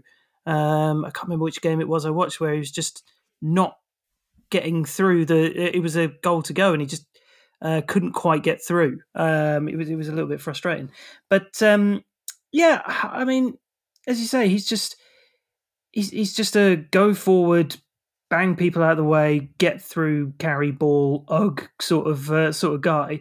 Um, who does have a little bit? Who does have a little bit outside of that? I, I get what you're getting at, Si. Um, but uh, no, I, I, I do get that. And, you know, he's another he's another effort guy. He's going to fight for that extra yardage with his strength that he's that he's got. Um, also, pretty decent in pass blocking. So yeah, I, I, I've got him at value. I, I wouldn't I wouldn't say no if he you know if he's there and you know we've got the pieces. Yeah. That we need, um, and I, I do think he's going to fall pretty far down. Um, he's he seems to have gotten over this issue of fumbling that he had in twenty twenty-two, where he was fumbling in big time moments, um, which which seemed to be an issue with people. Um, he seems to have got past that in twenty twenty-three. So uh, yeah, long may that continue. But um, yeah, didn't didn't hate Estimé. Big man's got some good hands as well. You don't see much, but when he does catch, he can mm. he can catch it. Yeah, just no real route running to his game at no, all. No, no route running. No, no it's all but... kind of just a straight shot over the middle. Yeah. Uh, Ketz, I didn't get your grade there. I'm minus one. Okay. And I think, I think, yeah, all right, Simon. I think um, Mark's first comment, I had something very similar. I had slow getting to line of scrimmage. I don't think it's a patient factor, a patience factor. He just isn't an explosive runner over the short initial get-off. I agree with That's a lot true. of what all of you have said. Once he gets to the line of scrimmage, fine. It's like a steamroller, get the hell out of his way. But at the next level, my only concern is, is he going to be that quick with his first kind of three, four steps, then hit the line? And is it patience? Is it vision? Is it maybe just a lack of initial burst? Because there's some of these guys in this class that get to the line of scrimmage and they're past the linebackers before the linebackers have even worked out that it's a run play. He doesn't necessarily have that to his game. But when he is up to speed, he's got that big, powerful body, big, powerful frame, and he can get past people and bulldoze them, hurdle them, whatever he does, as, as you know, Si said. So maybe I'm a bit harsh with that minus one. Maybe at value would be more fair, but um, that's just the way I've watched the tape, I guess. Yeah, fair. Thanks. Don't let me influence you. I will say his burst impressed me, man. For a big guy. Yeah, yeah, yes, yeah. Obviously not, you know, across the entire class, but but for the guy that, you know, because I, I turn it on, like I say, the first thing I notice is his, his physical imposition, right? How bold, how uh, broad-shouldered he looked, and the, just the size profile. And then I he looks saw like him, an Olympian, doesn't he? Yeah, like a, like a Greek warrior. I saw him just kind of burst through that first hole with with a certain amount of acceleration I just didn't see coming, and I, I was in. I was like, okay, this this is uh, this is the fun I've been looking for, you know. He. Yeah, I, I mean, anyway, we've spoken enough about uh, Ondrick Estimé. We can move on. What, but the, the, only, the only issue I've got with him is yeah. his name. Ondrick Estimé. Audrick. Audrick, Audrick Estimé. Is a very odd word. And then you're watching the you're watching the cut up, and it's like Estimé, Estimé, Estimé, Estimé. Start to get this weird bleaching effect, and it takes me back to like uh, Cities of Gold as a cartoon in the eighties where the main character was called Esteban, and they just said Esteban all the time, and I was like, oh, this is doing my head in. So that's going to annoy me. That's the only thing. It's going to annoy me in the in the uh, in the N F L coverage. It's, but apart from that, love the guy. It's funny you say that because there was one guy in this class whose name being repeated started to really annoy me. All right, okay. Well, we'll it's not who that it is. Wasn't yeah, it. It was Estimé for me. Uh, all right. Quick, yeah, sorry. Quick sense check on Gav not showing his age and then referencing an eighties cartoon during the show. Um, my age is forty-five, so you know. No? You know, eighties cartoons, that's my warehouse. All right. You know about Masters of the Universe, do you? You're familiar with He-Man? Of course. You, you like the new things or no? What's the new things? This all the, all the Kevin new... Smith stuff on Netflix, all that, the new Masters of the Universe. I've not heard. Oh, oh really? really? I'll be down for that. Oh, well, oh, check yeah. that out. Check that out. Okay. Oh, wow. Didn't I bring up Masters of the Universe recently? Oh, on this maybe. Part? I, I don't know. I, uh, do you know what what I was talking about there? The um, What was I talking about? Uh, Lost Cities of Gold. No, no, no, no. That needs to be made into a film or some kind of other thing. But all right, we're we're sidetracking. Let's move on. All right, I'll take one. I'll go because you you guys. This is what it says about the running class. I mean, you guys have been flying around the big the big board here. I'll go back to the top of at least P F F's big board, number three on the consensus board, uh, and that is Jonathan Brooks uh, out of Texas, the guy we mentioned earlier, coming in after the two guys Khalil Herbert and Bijan were taken last year out of Texas. Roschon Johnson. Who did I say? Khalil Herbert. Oh, that's sorry. That's the guy he was replacing in Chicago. My bad. I said yeah. that twice on the show now because I said it earlier yeah. as well. Yeah. Didn't even uh, replace okay. him. He's now with him. Well, yeah, you know what I mean. um, God, I, it's bad when I'm not even remembering the names of my guys. David Montgomery is who he replaced. Yeah. Jonathan Brooks, uh, out of Texas, six foot, two hundred and two pounds. I've got him listed at. solid size and build, big strong back. You could argue he could maybe add a little bit of weight for his style, but I, th- I think he runs he runs strong. Here's what I've got for his skill set. Uh, patience and vision. Plays a patient running style like like Le'Veon Bell did, I felt. Good vision and anticipation, both behind the line of scrimmage and after the, after the reception when he has running lanes. Uh, pauses, assesses, bursts forward. I know we say that about a lot of running backs. I thought that was particularly prevalent for Jonathan Brooks. He really did remind me behind the line of scrimmage of kind of the choppy footsteps that Le'Veon Bell used to take. But then accelerates, right? After yes, the- yeah, absolutely. The, the the burst forward is a little bit more than Le'Veon Bell had. Change of direction, looks great in open space, you know, regularly makes the first man miss in the open field with a quick cut, can duke a guy out of his boots, excellent getting north and south after one cut, uh, runs a lot of wide zone stuff, but also kind of likes to run power between the tackles, so I think he is a bit more of a versatile back. Multiple examples of him powering through gang tackles and shoving off defenders, uses his size well. The the the one kind of, I put this, you know, I've been using the little green, yellow, red light system. The one reason I had like kind of yellow on the skill set, looks slightly laborious in his movement compared to some of the other faster backs. I can't envision that he's going to have major home run speed, but that's similar to what Le'Veon Bell was like. He has that burst, that short area burst and quickness is great.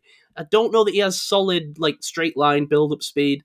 I think sometimes that can be a little bit overplayed in terms of a running back, uh, especially in the N F L where the key is, is moving the chains. But, you know, as, as for the for the impressive lateral agility that he has, I don't think that he's going to be like an amazing tester for what it's worth. I think he reads behind the line of scrimmage, very impressive. So his football I Q is all there. Contributes as a pass blocker in a three in a three down roll, so he's got a leg up there.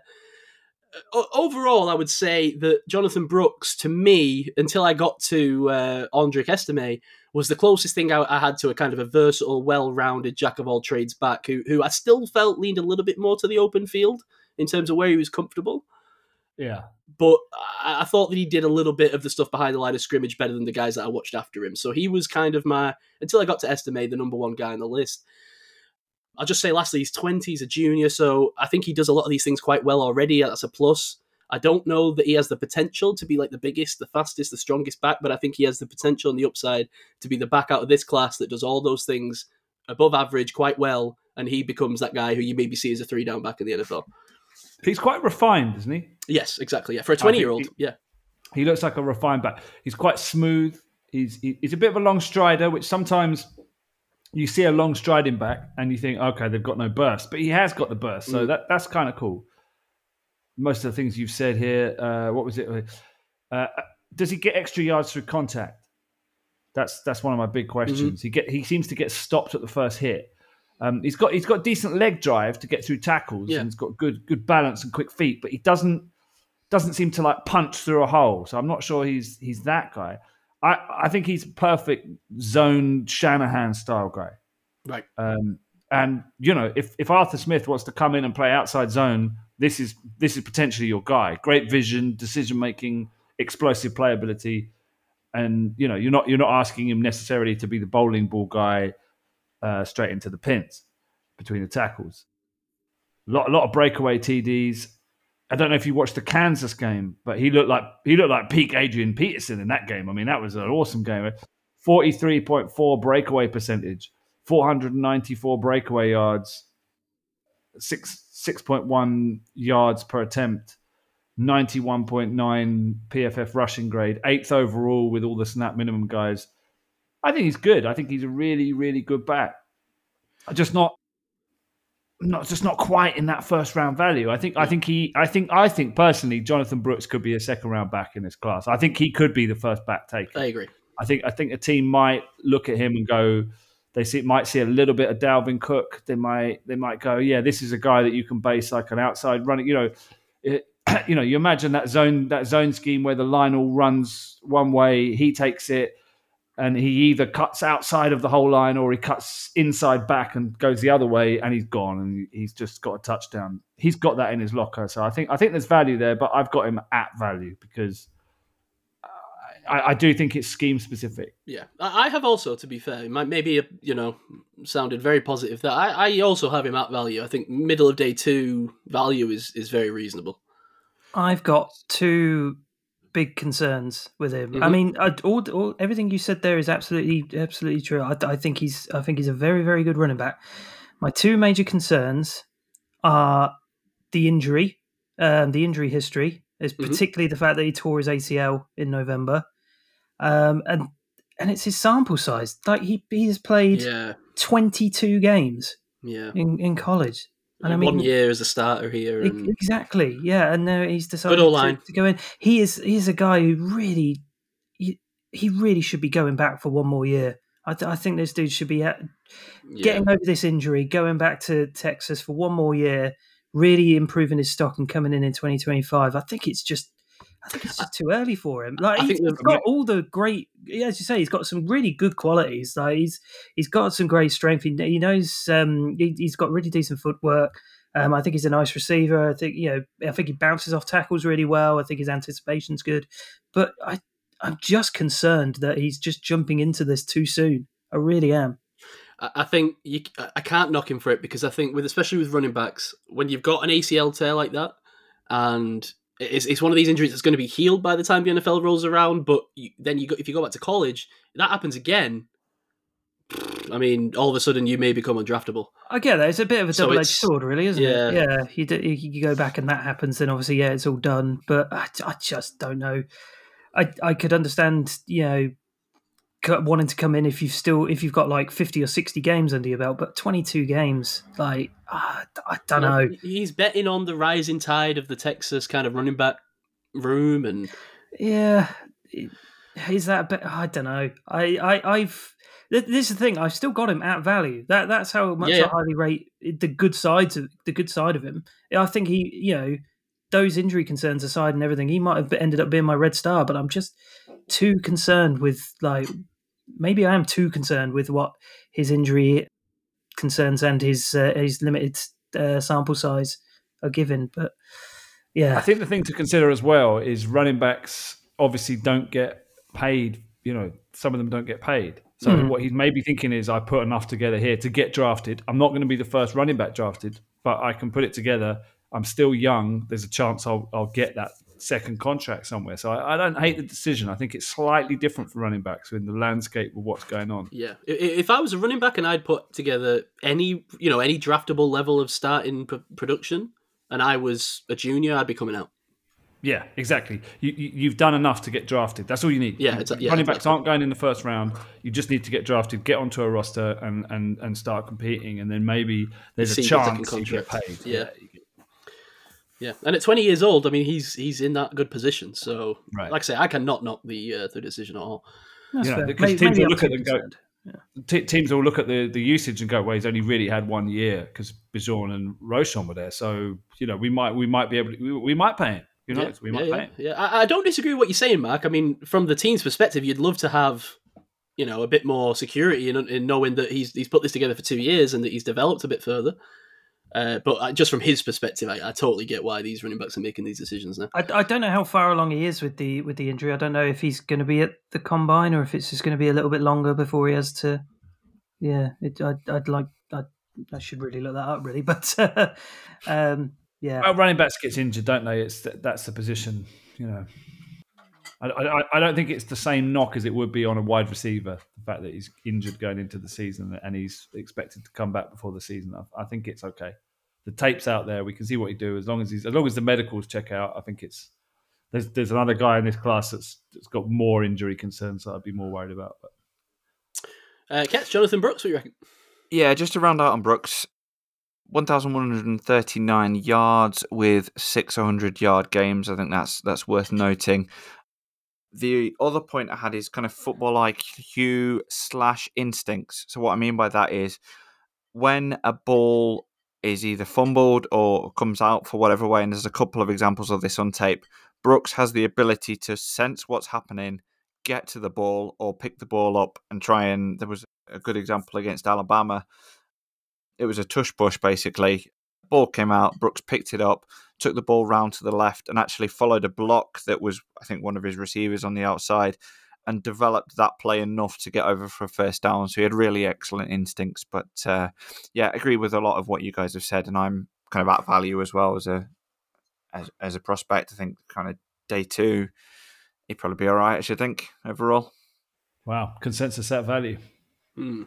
That's exciting. It makes it? sense. I mean, it makes sense. I, I really think it makes yeah. sense for him specifically. Uh, Gav, would you like? To, I'm going to make a quick dart to the bathroom, but would you like to start and introduce the next? Uh, Absolutely. Film?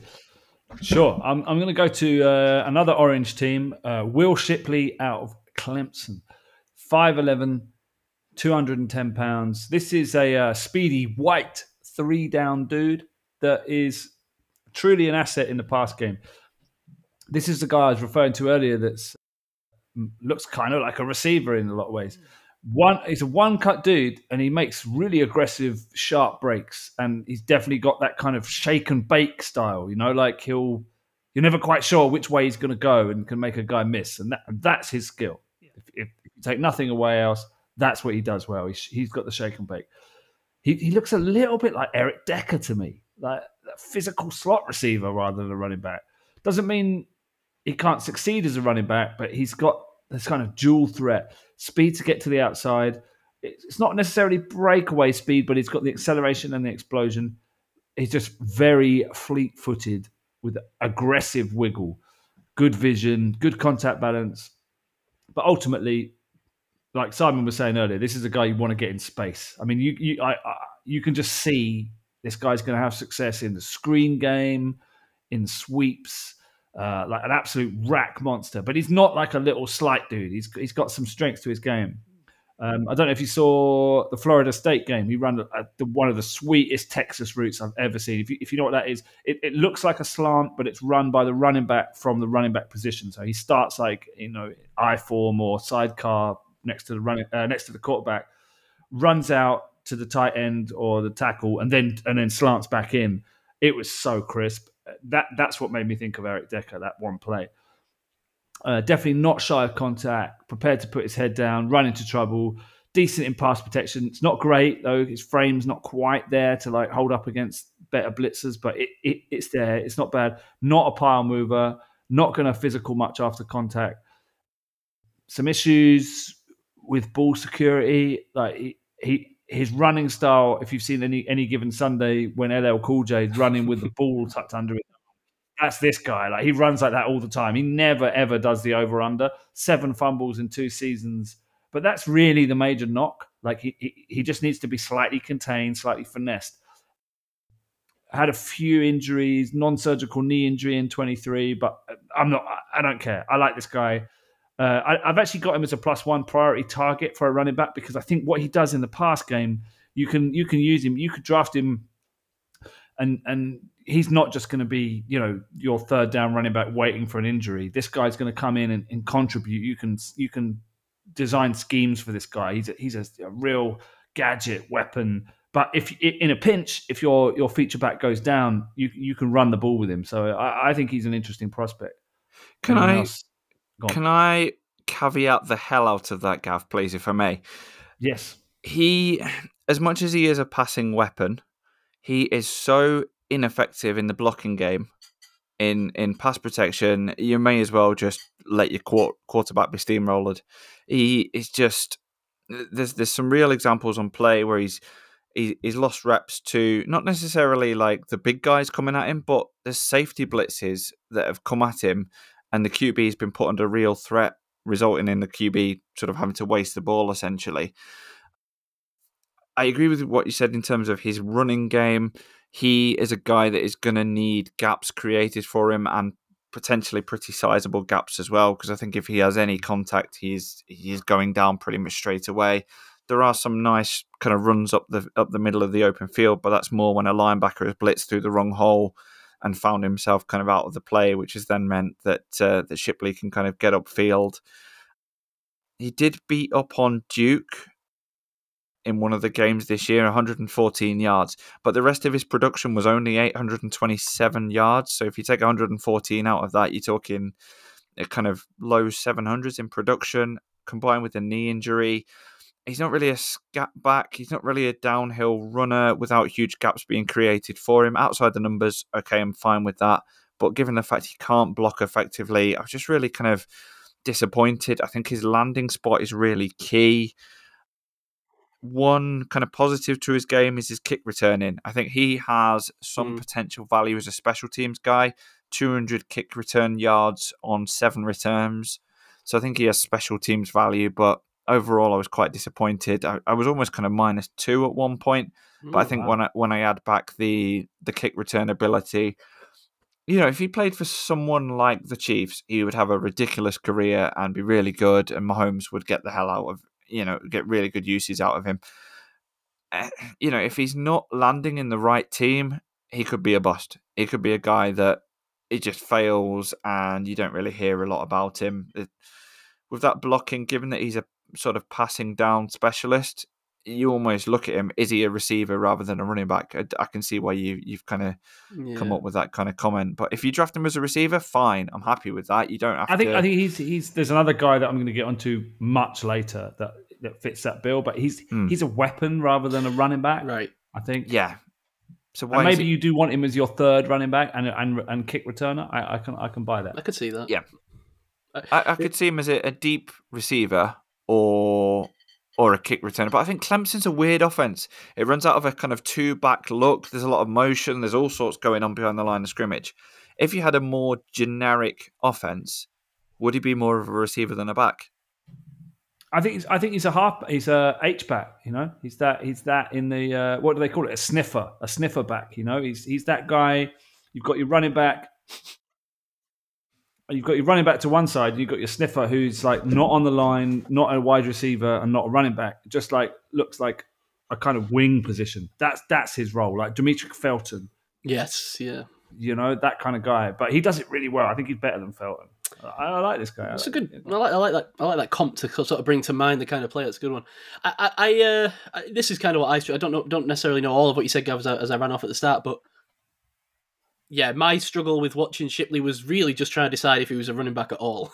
mm. uh, you know, I, I just very I echo a lot of what Ket said in terms of the concerns, but I just couldn't quite decide. And then I think I ultimately did decide that he isn't, and that really he's, I could see him being more of a gadget piece, a kick returner guy, as you said, Ket, I wrote down, who maybe would fight for offensive snaps with his passing game ability. But but even there, I mean, yeah, he's offering a lot of upside. In the, I mean. He wasn't used like crazy, right? I mean, he's not... I don't know that he's got the production to say, like, yeah, he's going to slot in as our wide receiver three today because, he, you know, I mean... I, no, he's not a wide receiver. No, he's, yeah. He's a hybrid. Certainly not. He's a hybrid. Yeah, I, and... Yeah, I don't know. I, I was I was out on him, to be honest. If we're doing an in and out, I, I didn't love it. Just a thin-looking guy, doesn't pack a ton of power, but then he doesn't really even make the first guy miss very often. I, I say he's got the, the shake and bake down. That's, you think? That's his...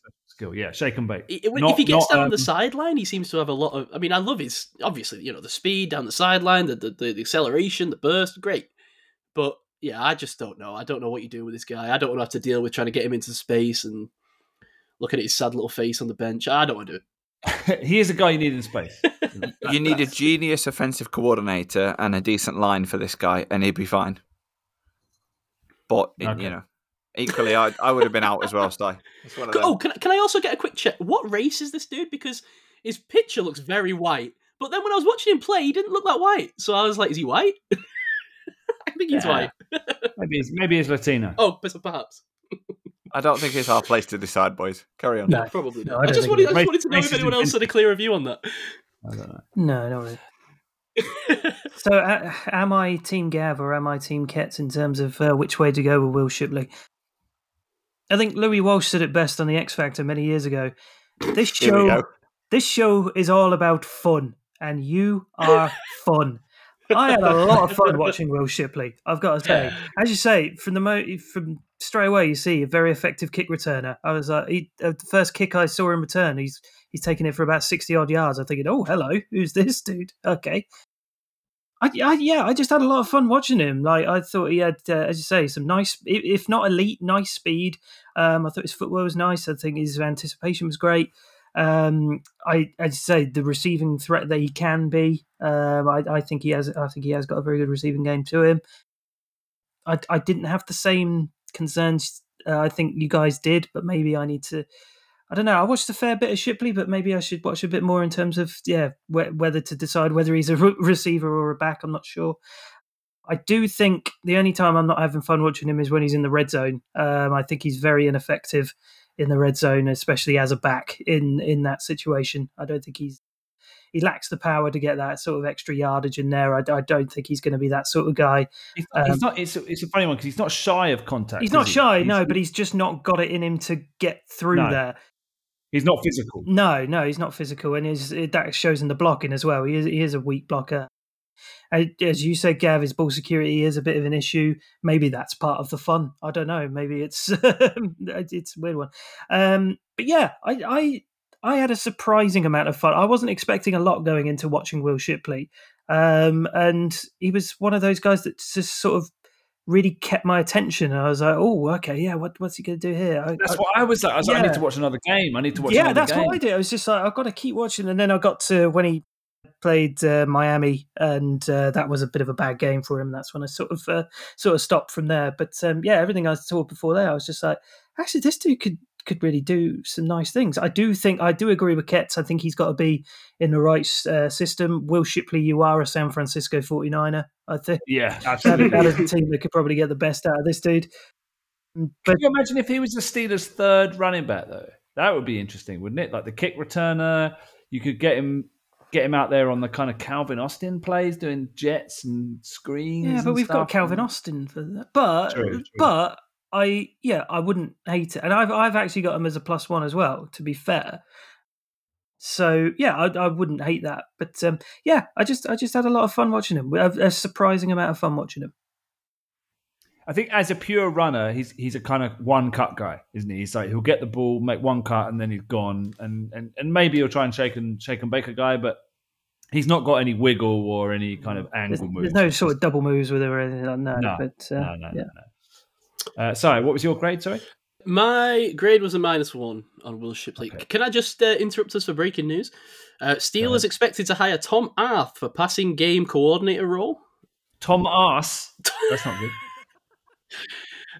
The Steelers expect to hire former Los Angeles Chargers assistant coach Tom Arth, A R T H, forget, uh, as a, in a passing game role. Uh, he was the passing game specialist for Brandon Staley in Los Angeles. Great. We've never hired a coach called Arth. Arth? That's just... oh, Arth. He's being, hired, team... oh, he's being hired as the team's quarterbacks coach officially. Officially the quarterback's coach. Yes. It's not a passing game coach, quarterback's yeah. coach. Okay. That's an update from Jerry Dulac uh, in, the, in, the, in recent minutes. Conflicting so, with the original Sully. report. Yeah. Sully, Sully has sullied himself. Dulac, by... is, Dulac notes the team is still determining a role for Mike Sullivan. Yeah, he will be back. Okay. Yeah. Okay. All right. So, All right. interesting okay. update. Sully's not sullied himself by taking the O C job. Good. No, no one should lose a job for doing a team up. a favour. Yeah. yeah. That's just wrong. Yeah, that feels okay. Are we? Do we finish on the um, running back version of Eric Decker? Yeah. Okay. All right. Next? Oh, we do, do have a wide receiver coach as well. By the way, I didn't. Did you did mention it? him? Yes. Uh, former Jets assistant Zach Azani is the uh, new wide receiver coach. So sorry to anyone who wanted Hines Ward. We've got this dude. You lost me at Jets assistant. Yeah. That's not going to win us a Super Bowl, is it? Jets assistant coach, Jesus. Yeah, no. you don't. Who knows? Yeah. Okay, Mark. I think you're up with our next running back here. Let's let's let's tick along. Come on. Okay, let's. Uh, shall we go to? Sh- shall we talk about what you were sort of briefly talking about last week, Gav? Shall we go to the stutter? Shall we go to Mister Okay. Trey Benson out of Florida okay. State University? We, we finally get the consensus top three out of the way. Thank you. Yeah. I thought. Yeah, I thought. Let's bring it back up to the to this guy. six one, two twenty-three, I've got him down. Um, F S U, formerly of uh, Oregon. As Gav briefly mentioned last week, um, he was having a having a good laugh about the um, the weird running on the spot that uh, some of the guys are doing. And uh, this would be your culprit here. So um, started uh, the running or- man. Yeah, started at Oregon as a three-star uh, recruit, had a severe knee, knee injury in twenty twenty. And hey, wait, severe is is is underplaying. Yes, it. yeah, that is underplaying. His it. his knee was absolutely ruined, blew it out. It was an A C L, an M C L, mm. both meniscuses, and a tendon. I don't, I don't know what was left of his Jeez. knee after that. Yeah. I mean, it was serious. It was the just, yeah, exactly. Yeah, barely that. um, transferred to Florida State in twenty twenty-two. Twelve games, nine hundred sixty-nine yards, one hundred forty-one carries, nine touchdowns.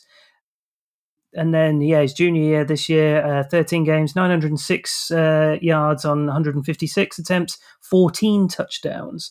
Um, second team all A C C honours in both twenty twenty-two and twenty twenty-three. I quite enjoyed watching this dude, the uh, weird running on the spot aside. Um, I thought his uh, acceleration and pace were, were excellent.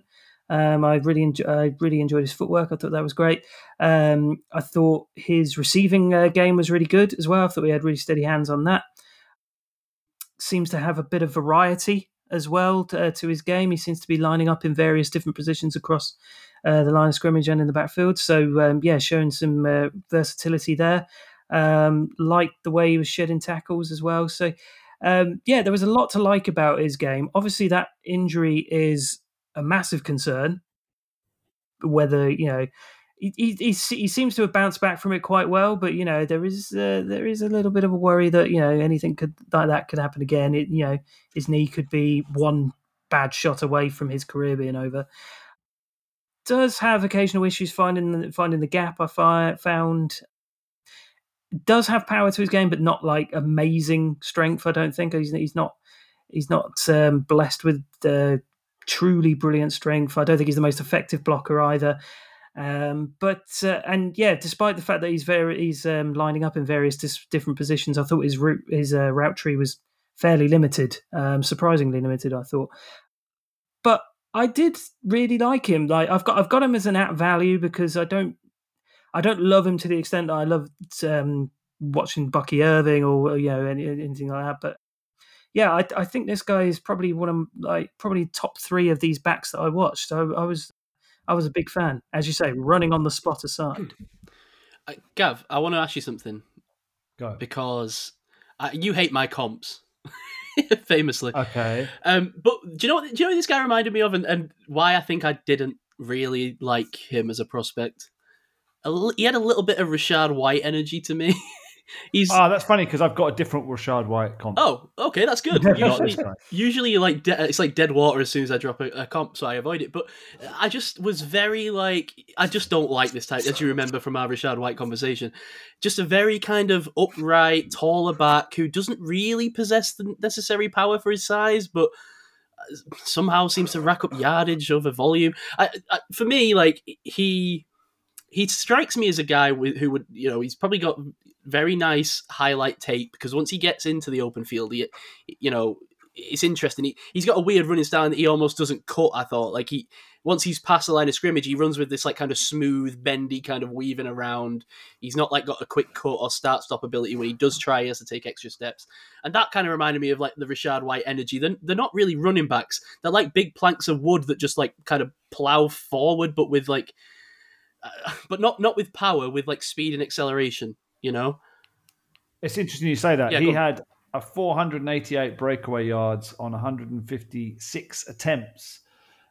Breakaway, by the way, is a rush of more than fifteen yards.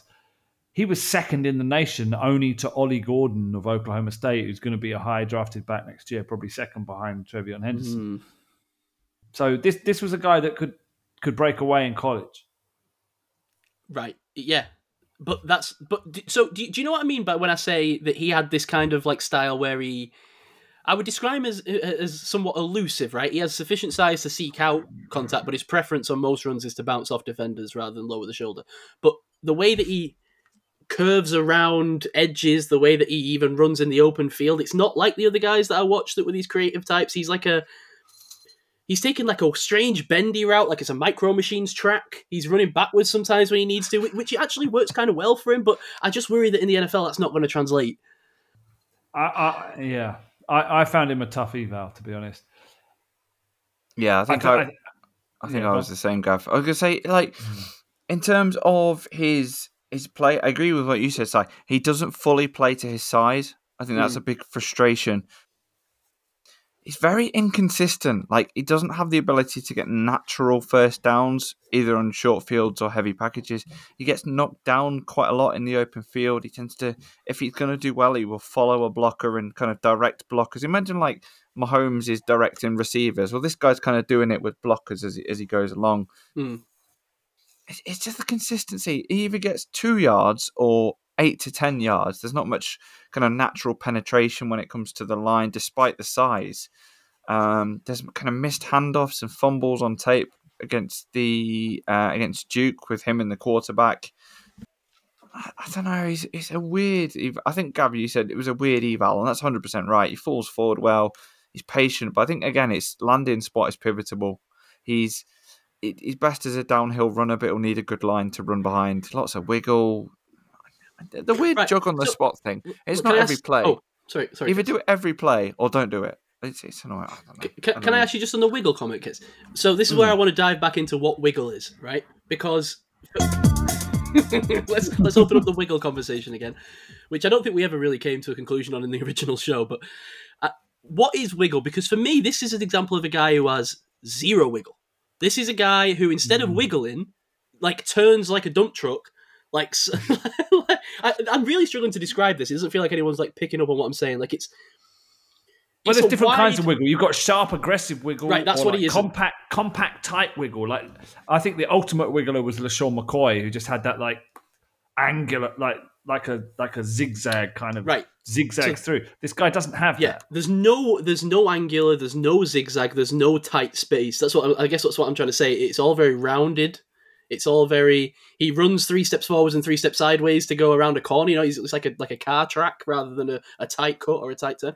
So that's where I am in terms of the, the wiggle. Because in my mind, wiggle is these guys that get to the get to the, the would be tackler, kind of break down, quick cut like a, like a cornerback breaking down to turn around with the hips, but breaks down and has that quick cut to the left, quick cut to the right. Maybe runs a move, maybe a juke, a spin. That to me is that, like where the that, wiggle that, comes that, in. That, that's what this is, this is where we define wiggle, and this maybe this is going to end up into the uh, the wiggle song next year. But you know you've got you know you've got the jitterbug wiggle where yeah. it's like total, but then you've also got the estimate kind of just. You know, five degrees that way, yes, run past, yeah. three degrees that way. And it's very subtle wiggle, like a finesse wiggle. This guy doesn't have any of that. Agreed. But what I tell you what he does have is if you were desi- if I if I was designing, okay, like I'm going to design an avatar for myself to walk around in the metaverse. I'm going to make it look like this guy. I mean, what an evenly distributed frame, like absolutely perfect body in terms of like, I'm going to make like a superhero. He looks, this guy's got that. I mean, it's not a playstyle comp at all, but do you remember like how, how Lev Bell looked in a Steelers uniform? That kind of like jacked up frame, mm. looks like absolutely like a sportsman. Like it's all, there's nothing like, you know, he hasn't got a big butt or big shoulders or, you know, it's just everything's in proportion. Mm. That's this guy. Like he he is absolutely perfectly formed. But he's not a thumper, like, yeah. and he doesn't have the moves to make a guy miss, but he is tough to bring down. I don't know. It's it's weird. I, I, can I be honest? I think if, if he was a quarterback, I'd be saying that his technique's bad. I think because he's a running back, he gets away with it because in college, you can kind of just sprint like a gazelle into the open field sometimes. I think he's got bad technique, and I don't think he'll be a good running back. Minus two. Minus two. You're saying bust. Uh, I've, I've decided. Do you know what it is? I didn't even know about the completely busted out knee, and that's pushed me over the edge. Right. Yeah, the knee's a concern. I, I, I went minus one. Yeah. Yeah, it's, just, min- it's a translatable thing. Sorry, Kez. Yeah, I went minus one. I now disagree, having watched some tape live on the podcast now as I'm watching it. He is a weaver, not a wiggler. I disagree with my own wiggle you, comment. You know what I mean about the word? Weave is a good word. Yeah, mm. yeah, yeah. You've either got weave or wiggle. This guy's got weave. Weave or wiggle. He's nailed it. What What I've determined from all that is that, Gav, you're going to be doing a bit of a Roger Wood here. So obviously he... brings out a new "Here We Go" every time the Steelers uh, get to the playoffs. You're going to have a new wiggle song every year. I'm very excited about the sound, sound of that. I'm just going to keep adding to it, although I made that promise before and it's not happened. Also, not great in pass protection for a guy of his size. Another knock. So mm. lots of knocks here. Positive though, he's definitely got cricket hands. To, to quote a Davism, mm. nice hands for a man. You know, soft hands. Like he's catching, you know, catching a baby that's thrown at him. So, like Nelson that. Aguilar, who was it? Who did that? The guy who, uh, who who was it? Who was the Eagles receiver who got absolutely lambasted when that guy caught the baby out the fl- the flaming window and then got interviewed and he was like, "At least I caught it," unlike Nelson Aguilar. Yeah. Remember that? No, but it's a good one. Great interview. I'm sure there's many listeners that remember exactly what I'm referencing. All right, did we get all the numbers on? Uh, yes, Trey Benson? Yeah, I seem to be the only one. Yeah, who's somewhat high on him. Okay. All right, all right. Kets, you got I any... That's why he's, he's fallen this far in the show. Yeah, it seems that way. Uh, actually, before I go to Kets, can you explain to me, Gav, why do guys run like... Because you liked Rashad White, which is why I'm asking you. Why do guys run like this? Like, like, like they're stood up like a plank of wood? Like, surely I don't the think you, point... I don't think you can... It's biomechanics. I don't think you can adjust how you run. I just... Yeah, yeah, well, that's true. I do run like a chicken, so I should know. Mm. I, I, I've got a little bit of the leaning forward vibe. See, that would be good. Me, actually, good like for Bucky taking penalties. Irving, yeah. Are you good at penalty taking? Um, I'm not bad. Not bad. You run like Naruto. You've got both your arms out of the back running like that. No, do you know what voice. a Naruto run is, Gav? Are you familiar no. with that concept? No. Okay. What is that? So do you remember when everyone was talking about storming Area fifty-one? Yeah. A little while ago? The idea yeah. was that everybody would show up, right, lean forwards, and then put their arms like behind their back and run straight forward, head down. That's the Naruto run. Why? What does that help? It's something from a from a from an anime, I think. Uh, Dragon Ball Z. This right? is a uh, this is a uh, I want to be the very best kind of thing. Uh, it's I, I'm not familiar with Dragon Ball Z. Maybe Mark is, but my uh, understanding is. Well, yeah, I, I'm not very familiar with Naruto. Um, but, is that not Dragon uh, Ball? Is it a different no, thing? No, it's, it's a different thing. I See, think. that shows how much yeah. I know. Maybe, maybe I don't know. I, I'm, I used to run like Ed from Ed, Ed and Eddie, so uh, yeah, that's, uh, well, I don't know what guy, that is. This guy runs like the plank from Ed, Ed and Eddie. Plank. Is Naruto a PlayStation fighting game? It's an you know, anime. It probably yeah, is. Remember, it's an anime yeah. that probably has. In fact, I think I think I played Naruto yeah. something. Yeah, it will do. It will have an anime fighting game connected yeah. to it. But okay. I, I know it for its meme culture relevance rather than its anime same, history. Same. Okay. Anyway, that was a ridiculous uh, sidebar. Okay, Kets, do you have a guy you'd like to talk about? I do. Can I talk about, please, uh, Braylon Allen from Wisconsin? Oh, of course you can. Mm. Yes, uh, sir. six two. Now, can I question what the panel had the weight at? Because I've got either mm. two forty-five or two thirty-eight. I've, I've got, got two forty-five. I've got two forty-five. Same, yeah. But did okay. he look it? Did he look it, though? Oh, yeah, he plays every okay. single pound of that two hundred. Mm, yeah. Go on, Kets. So I've got, I watched primarily the Iowa tape. If if you're bored, watch Wisconsin versus Iowa. I promise you it's a good time. Excellent frame, will be under, able to undertake an N F L workload. Um, so this guy's six two, two forty-five. So Najee is six one, two thirty-two as a comparison, just to give you an idea mm-hmm. of size.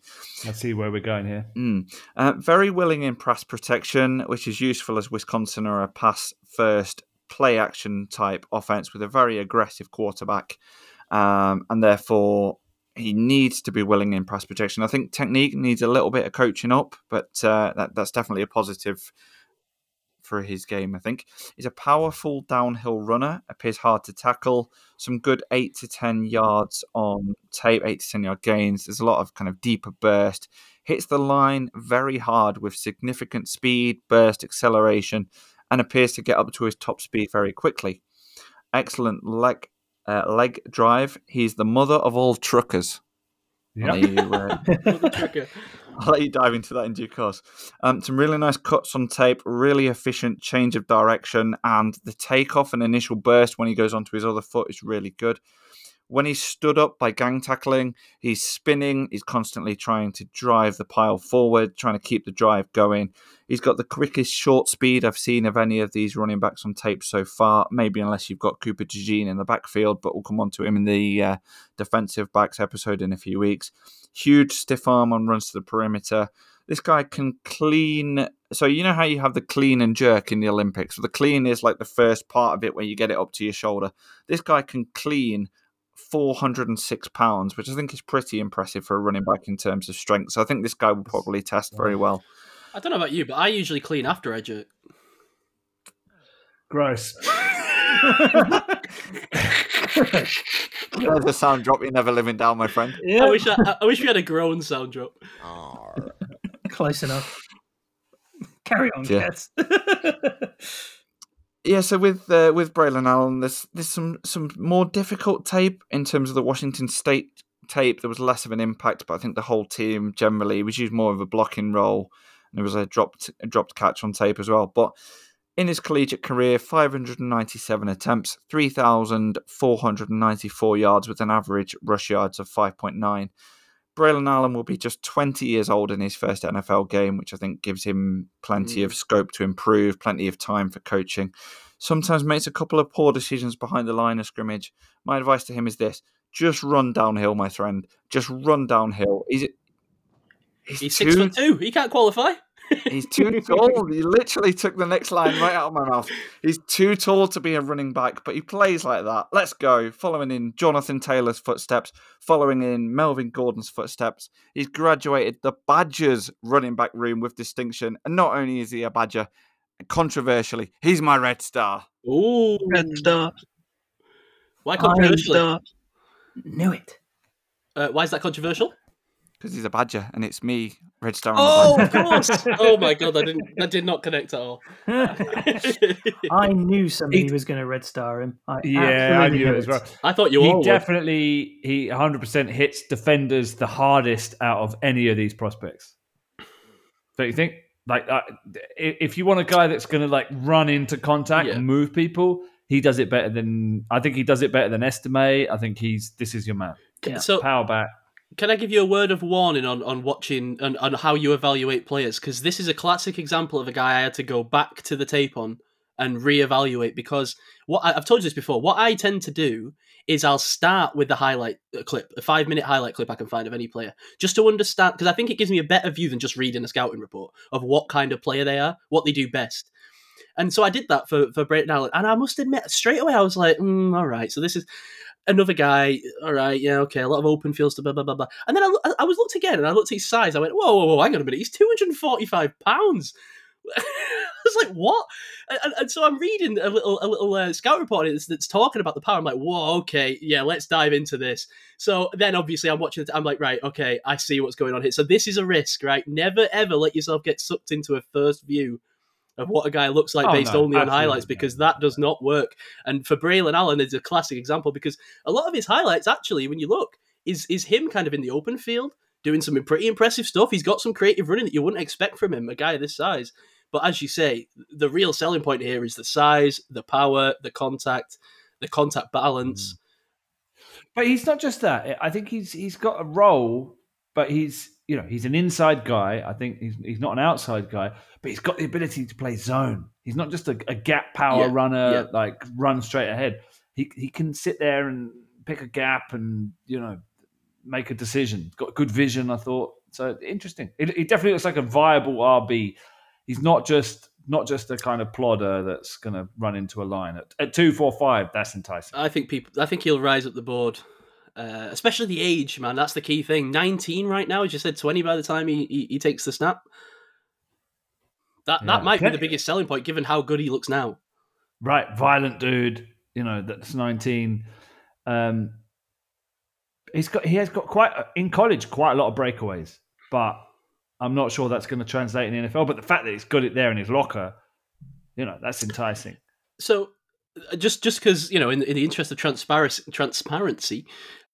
I've got thoughts from when I, when I was first watching him, and and, and this is, I think what it is, Ketz, is what you said about, you know, just just just hit the hole, just run north south, um, and and some of it for me was like, oh man, he doesn't look as big or um, as powerful as I'd expect given his size. Of course, you dive a little bit deeper, and, and I think he does. I think, but it's the age as well. I mean, he's going to have some time to really like grow into this, you know, and he's already built like a like a man, right? So I, to me, like.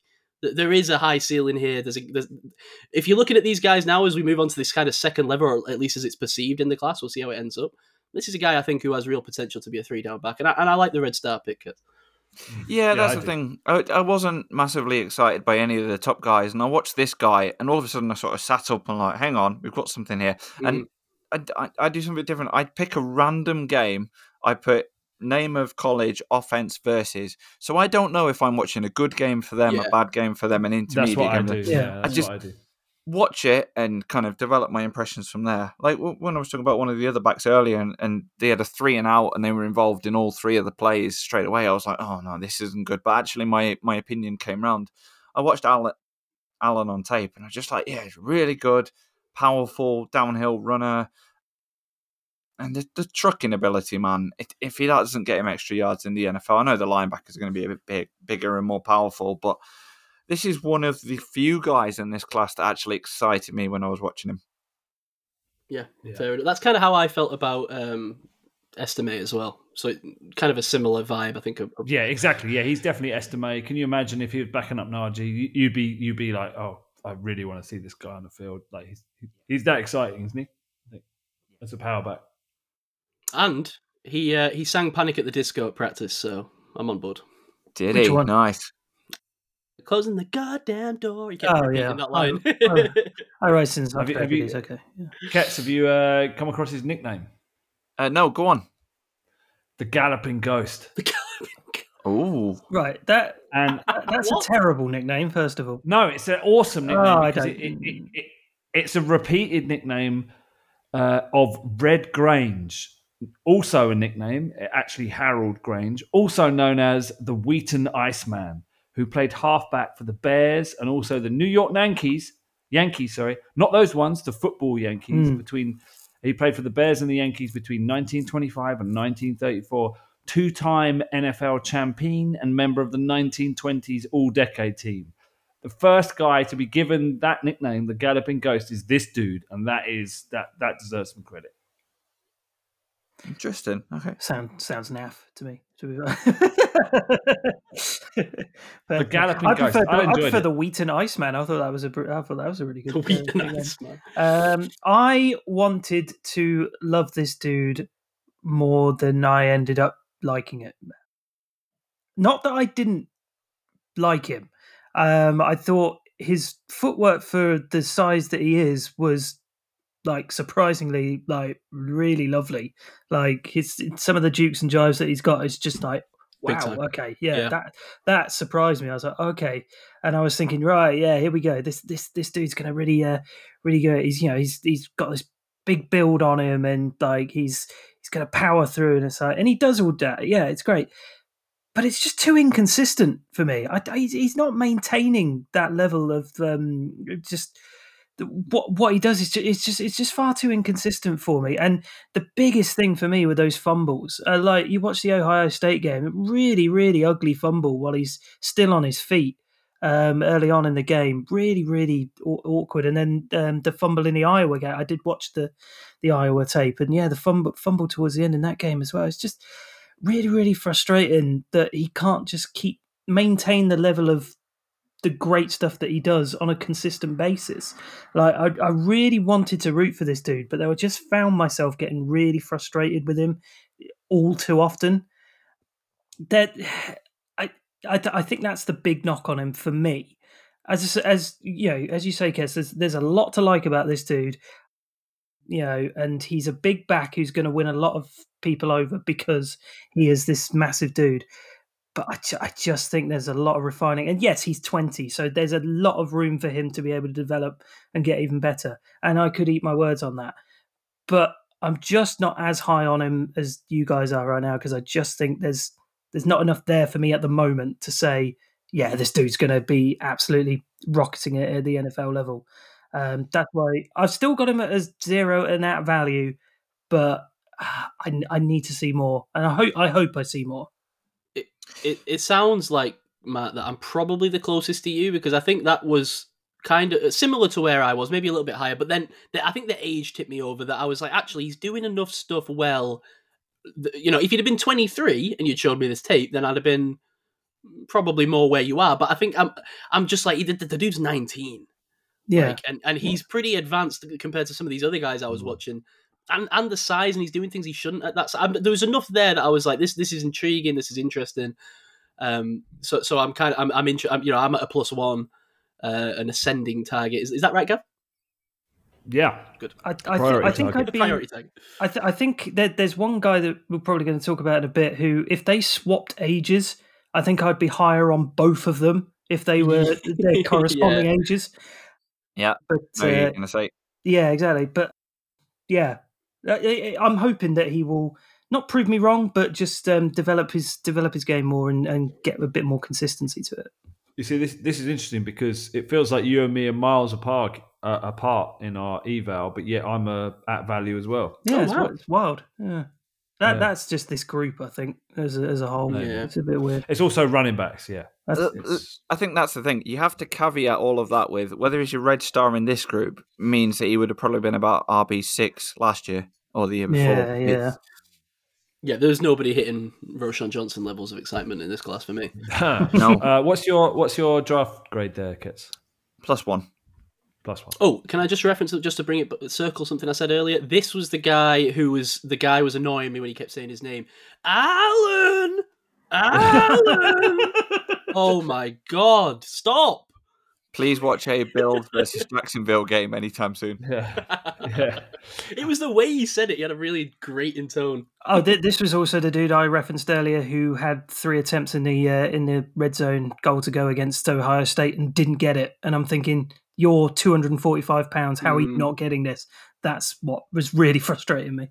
This is the oh, limitation of the U K S P is having the time to watch every single game of all of these backs, because I didn't watch the Ohio State right. game, so yeah. I've red starred the guy, thinking I really like what I see. But actually, if I if I've looked at the Ohio State game, which is why I love that we've got different kind of views coming from different angles, and I think hopefully that gives the listener a well-rounded kind of yeah, idea of yeah, topic. Absolutely. If if I hadn't watched the Miami game for Will Shipley, I might have ended up red starring the boy. Like it, it, you know, it, you it, it just takes a certain game to, to yeah. you know, completely change your your your viewpoint on something like. There'll definitely be one strong example of that coming up. Okay. Mm. So who's next? We've got one. Oh, it may well be me. I think. Who was who went last? It's whoever went last. Okay. Me. Went last, in, but yeah, whoever introduced Jonathan Brooks is now up. Is uh, yes, it, it wasn't. Yes. It. Okay, I'm going to go to Marshawn Lloyd, a man yes. whose name is uh, very close to Marshawn Lynch. Very close. And so I was interested. Even down to L, you know, two L's. Wait, no, Lynch is only yeah. one L. But you get my point. Marshawn Lloyd, I nearly said Lynch. Marshawn Lloyd out of U S C, uh, two hundred seventeen pounds, five foot nine. I've got him down. That's. Um, he, he's kind of a short back, obviously, but, but very solidly built, I would say. Strangely long-limbed. Mm, yeah. Well, I'll get to that. Okay, skill set. It's going to be about one thing, largely. He has got filthy speed and acceleration. Is he the fastest back? I don't even know. I, I, in terms of like a forty-yard dash, maybe I, I can't. We'll have to wait and see, I guess. But but just in terms of the way he plays, I mean, he displays awesome speed. Getting to the edge Absolutely. On the outside runs is, is a thing of beauty. Acceleration is. It's the, the acceleration. Yeah, it's all the acceleration, man. I, I mean, did you see, there's one where he runs straight. For, I mean, he, like you know, dump off situations, right? But his dump off was like twenty yards down the field because he'd already got there. He. Just sprinted straight forward, and the defender linebacker was like, whoa, where did this guy go? It just seems to shock defenders quite regularly, right? I'm thinking about uh, there's a quick Q B outside flip after the Q B started what looked like a design run in the Notre Dame game. Shows how much they want to get him in open space. He just darted forward for a forty-yard T D like it was no problem.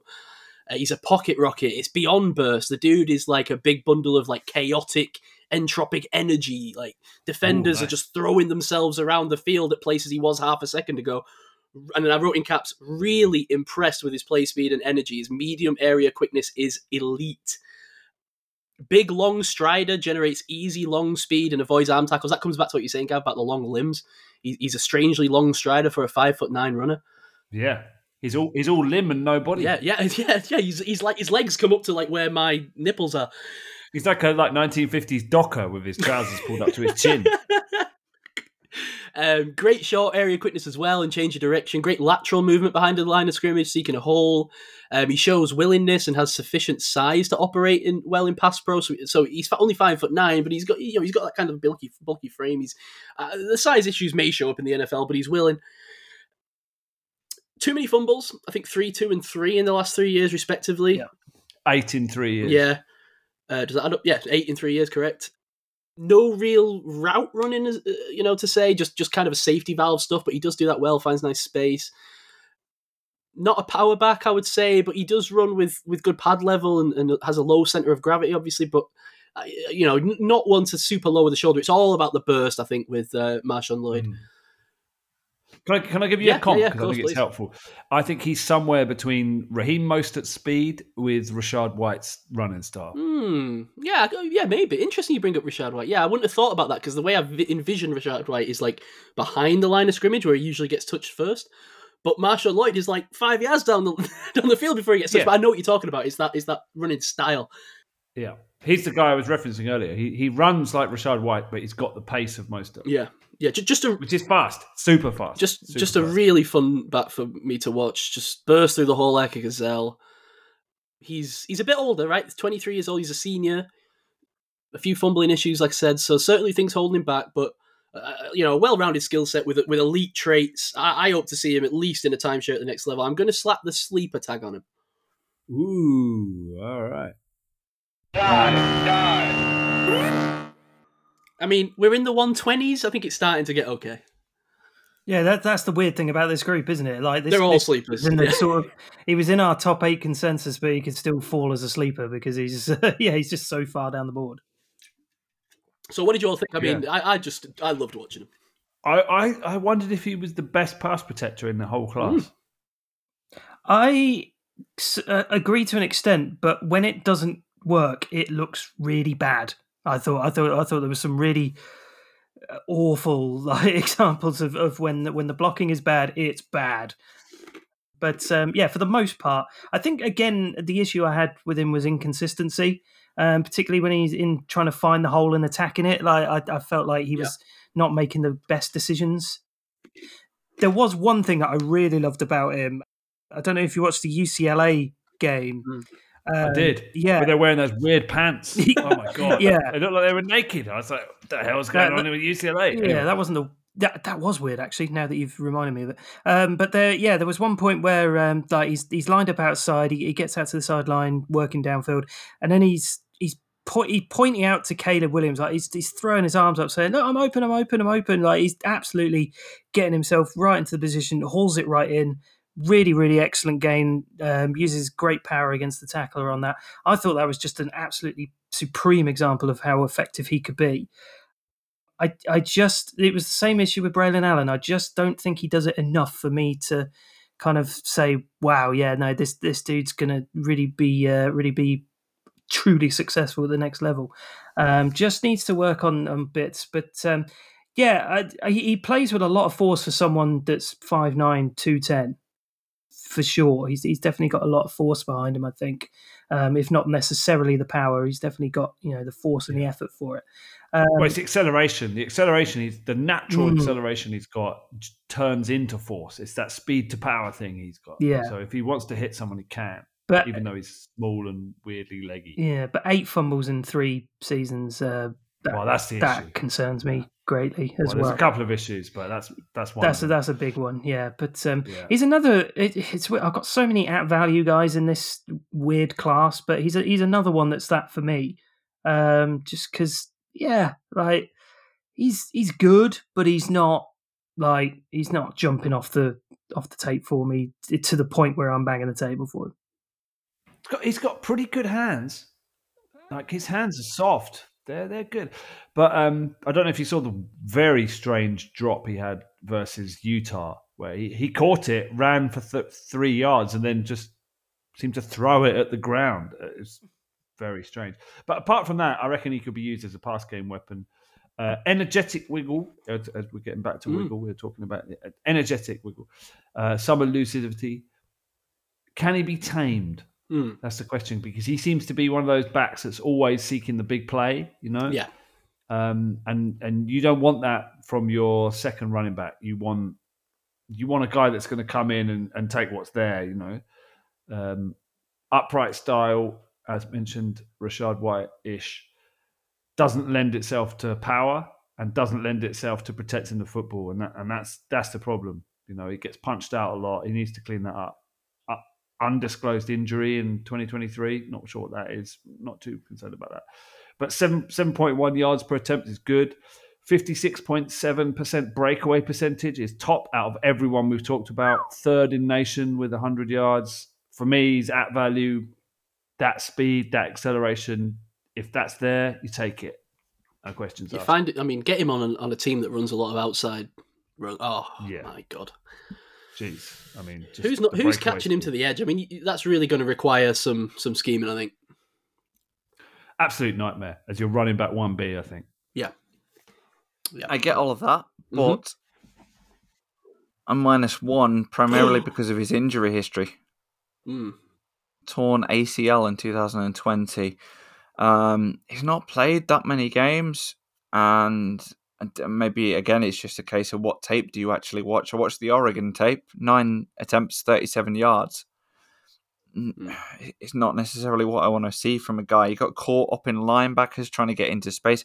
I agree, if he gets into space, he's probably gone. I, I think just limited overall. Uh, there's some longer runs with wide open field in front of him.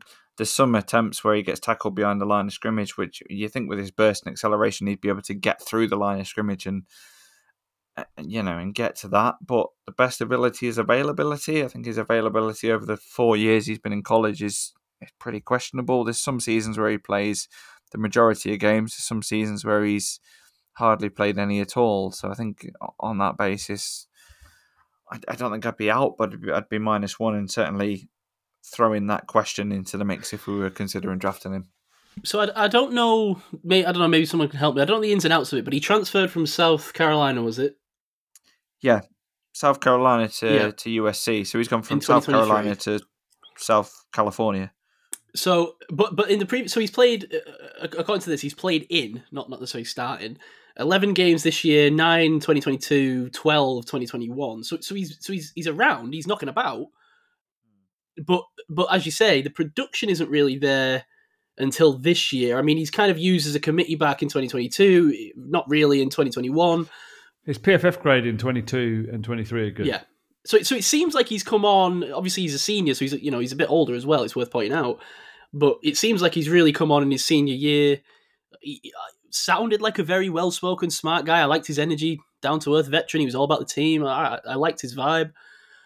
Um, but I hear you. I hear you. The, the production is, you know, you know, what have you done for me lately? And and he, that's all. He's done. Well, he's never yeah. hit a thousand yards, yeah. has he? He's done no. one thousand six hundred and twenty-one yards rushing in his collegiate career, four hundred and fifty-two receiving yards. So you're talking just north of two thousand overall scrimmage yards, an average of six point four. He has had twenty-one touchdowns, to be fair, but. Um, I, I just yeah. don't think you're you're drafting him as a volume back, though. Is the thing? No. No, you, Correct, you, yeah. you draft him as a, must, a Mostert. Yeah. A speed threat, I think. Yeah. I can't wait to see what he tests, by the way. I mean... Oh, I think his testing might be off the charts. Yeah. And you got to remember that, you know, this isn't this isn't Dre Archie, you know, he's not five foot nine, this is a six foot two dude. Yeah. Sorry, no, I tell you, he is five foot nine. What am I talking about? I'm talking about... ignore me. he is he's literally five foot nine. It's Shut five up, Simon. Foot, this isn't a five foot nine. This dude, isn't a five foot nine. He is five no, foot nine. What, what you mean is he's he's not like one hundred ninety pounds. He's two hundred fifteen pounds. Yeah. He's, yeah. Thanks for uh, this, me was out your sleep, this was your sleeper, right? It so. is. Uh, what was your grade? Uh, plus one. Ascending, ascending target? Priority target? Priority, Priority target. target. Mm-hmm. Okay. All right. Is it back to me? It is. All right. We're going to Troy. Oh. We're going to a Senior Bowl standout, Kamani Vidal. Vidal, Vidal, I don't know. Vidal Sassoon. Kamani sure. Vidal. This is Rand's guy? Vidal. No, this is my guy. Oh, sorry. Why is, you said why something about Rand? A guy that ran like that was nineteenth on... Uh... No, no, no. Yeah, I know, but he was talking about my guy that I told you. Oh, I see. Am I, am so I right? You, uh... Oh, you did the maths. I did. Wow. No, I was saying Vidal's my sleeper. Okay. Die, die. This this guy's him, man. Led led the nation with one thousand six hundred sixty-one yards in twenty twenty-three. School leading rusher all time. This guy is a bursty and elusive, punishing, angry runner. I think he's the second coming of M J D. Ooh. Seriously. Compact, thick frame, good flexibility, broken tackle machine, second most forced missed tackles. At ninety-four missed tackles on two hundred ninety-five attempts. He makes tacklers look stupid, like they're tackling air. He's got that gear down, stutter ability, got the speed to get around the edge. So he's not just he's not just a between the tackles guy. He's got the speed, but the power. He has got the power to break arm tackles. He can get skinny through a gap, good second effort, good vision, good patience, good burst. The tape's full of stiff arms and slam downs. If you like angry runs, this guy's a scepter guy. He's going to be on Good Morning Football every week, I think. Decent hands as a check down or chip and release guy. Good in pass protection. He's got those soft hands, as I said. Where, where, where are the problems? All right, so he, he can pick the wrong gap at times. You see him running to walls occasionally.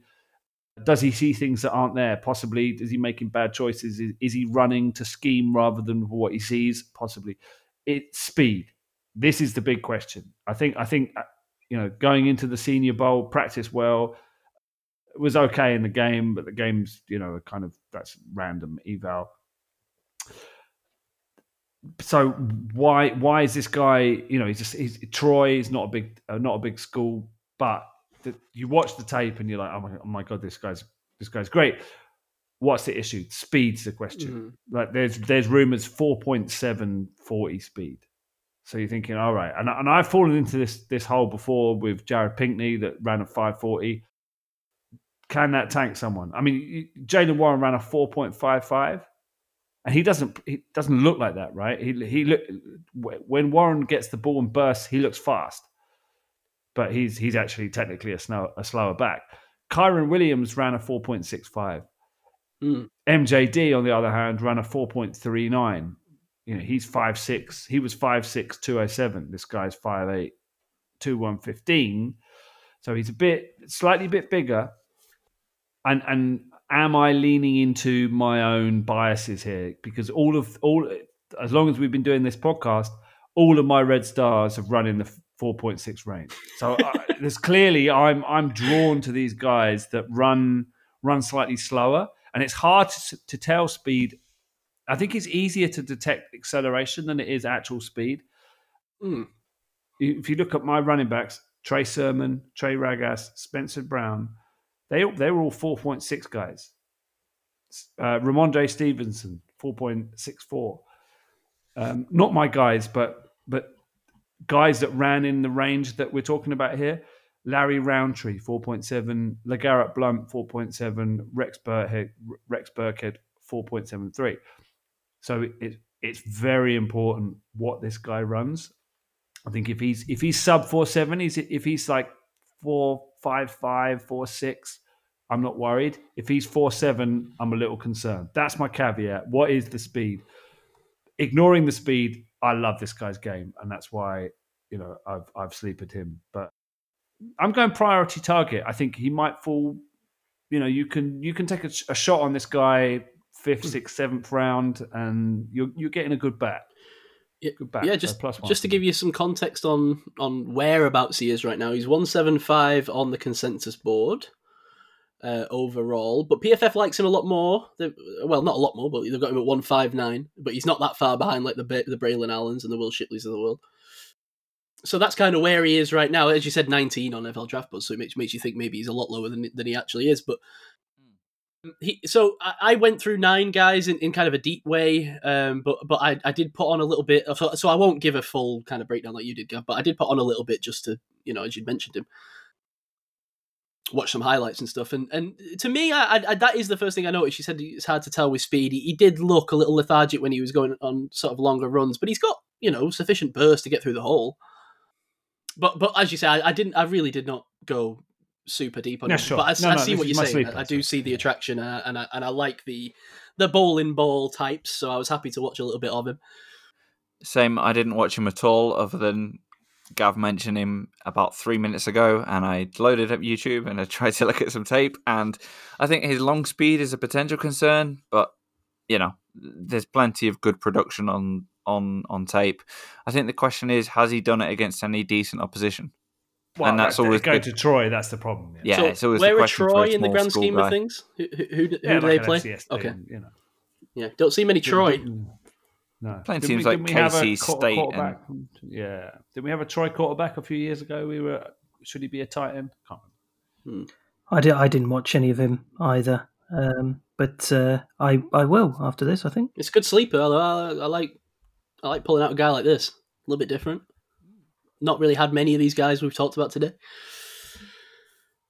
Did anyone, I don't want to step on anyone's toes, but because the other guy that I wrote down that I wanted to get to and I just kind of shoved on a quick highlight take because it was at the end of the day before I went for my, my pre-pod nap, famously, um, was Frank Gore Junior Anyone watch him?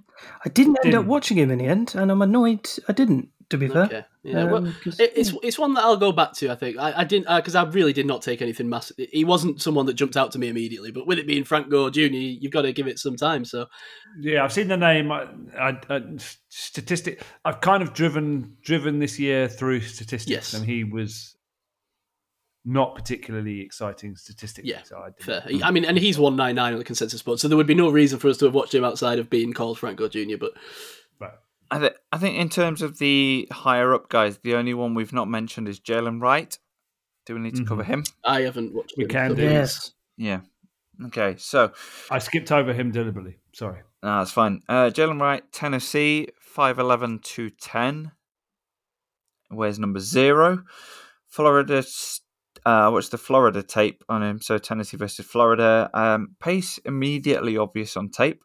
Um, caught a bad pass from his quarterback, reached the outside and got the first down and more. If you had an Ayuk-type blocking wide receiver on the outside in front of this guy, it's explosive play territory, but they didn't necessarily have that, so they didn't in that circumstance. But nice leg drive, consistently pushing for extra yards. Good patience, good vision, um, there's stutter steps, wiggles, kind of falls forward, does a number of the things you'd kind of like to see. Doesn't know when to give up in a rep. There's more than one occasion when he's dragging kind of three or four defenders with him and his O-line kind of then gets involved and hang on, the defense has got four guys around our running back. We'll, we'll kind of get involved and push him over the first down marker. Quite willing in, in pass blocking, even when significantly outsized, which you always love to see from a running back because you don't necessarily always expect that. He's used on pitches out to the perimeter quite a lot. But I think his, his downhill running and his outside running are both more than serviceable. There's a couple of miscommunications with the quarterback on the tape that I watched in terms of some of the handoffs. I watched it back, and, and personally I blame Joe Milton on, on the particular the rep that I saw where there was miscommunication.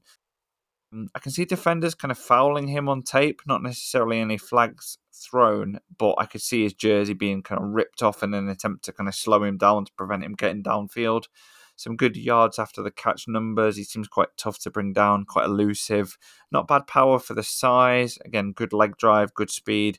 I think a lot to like overall, and I would say Jalen Warren is a potential kind of two, if not three down back. I think you could probably use him on, on three downs, but uh, I've gone plus, plus one overall. Yeah. You said Jalen Warren, Jalen Wright. Oh, did I? Plus one. Easy yeah, done. Easily done. Uh, I, I, I just uh, I echo a lot of what uh, Ket said there as well. I would probably add on that he had the third biggest uh, average yards per carry in twenty twenty-three at seven point four. Uh, really good stat numbers there.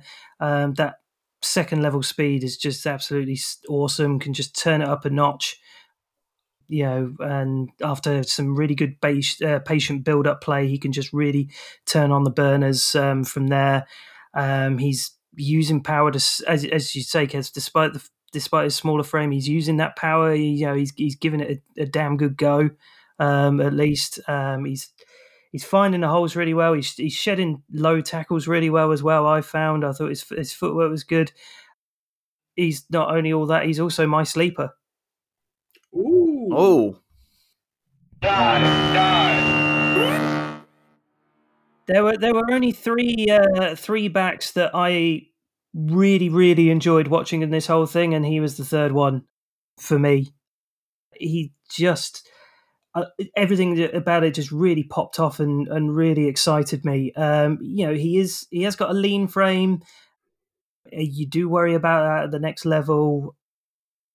He can get brought down. When he doesn't get to the second level speed, he can get brought down fairly easily.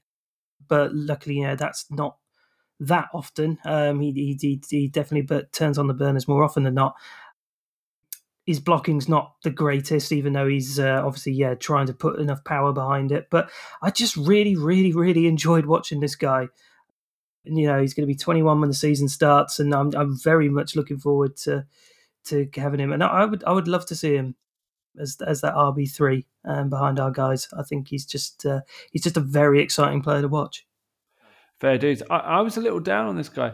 I thought I thought he looked a little bit like like a very good R B three, but not much more. I, did, I didn't like his his uh, decisiveness. I thought he might be a little bit of a dancer. I thought he was a long strider, but but not explosive. So I thought I thought when he when he gets a gap, he's good, but he, he doesn't burst into a gap and then doesn't give much after contact.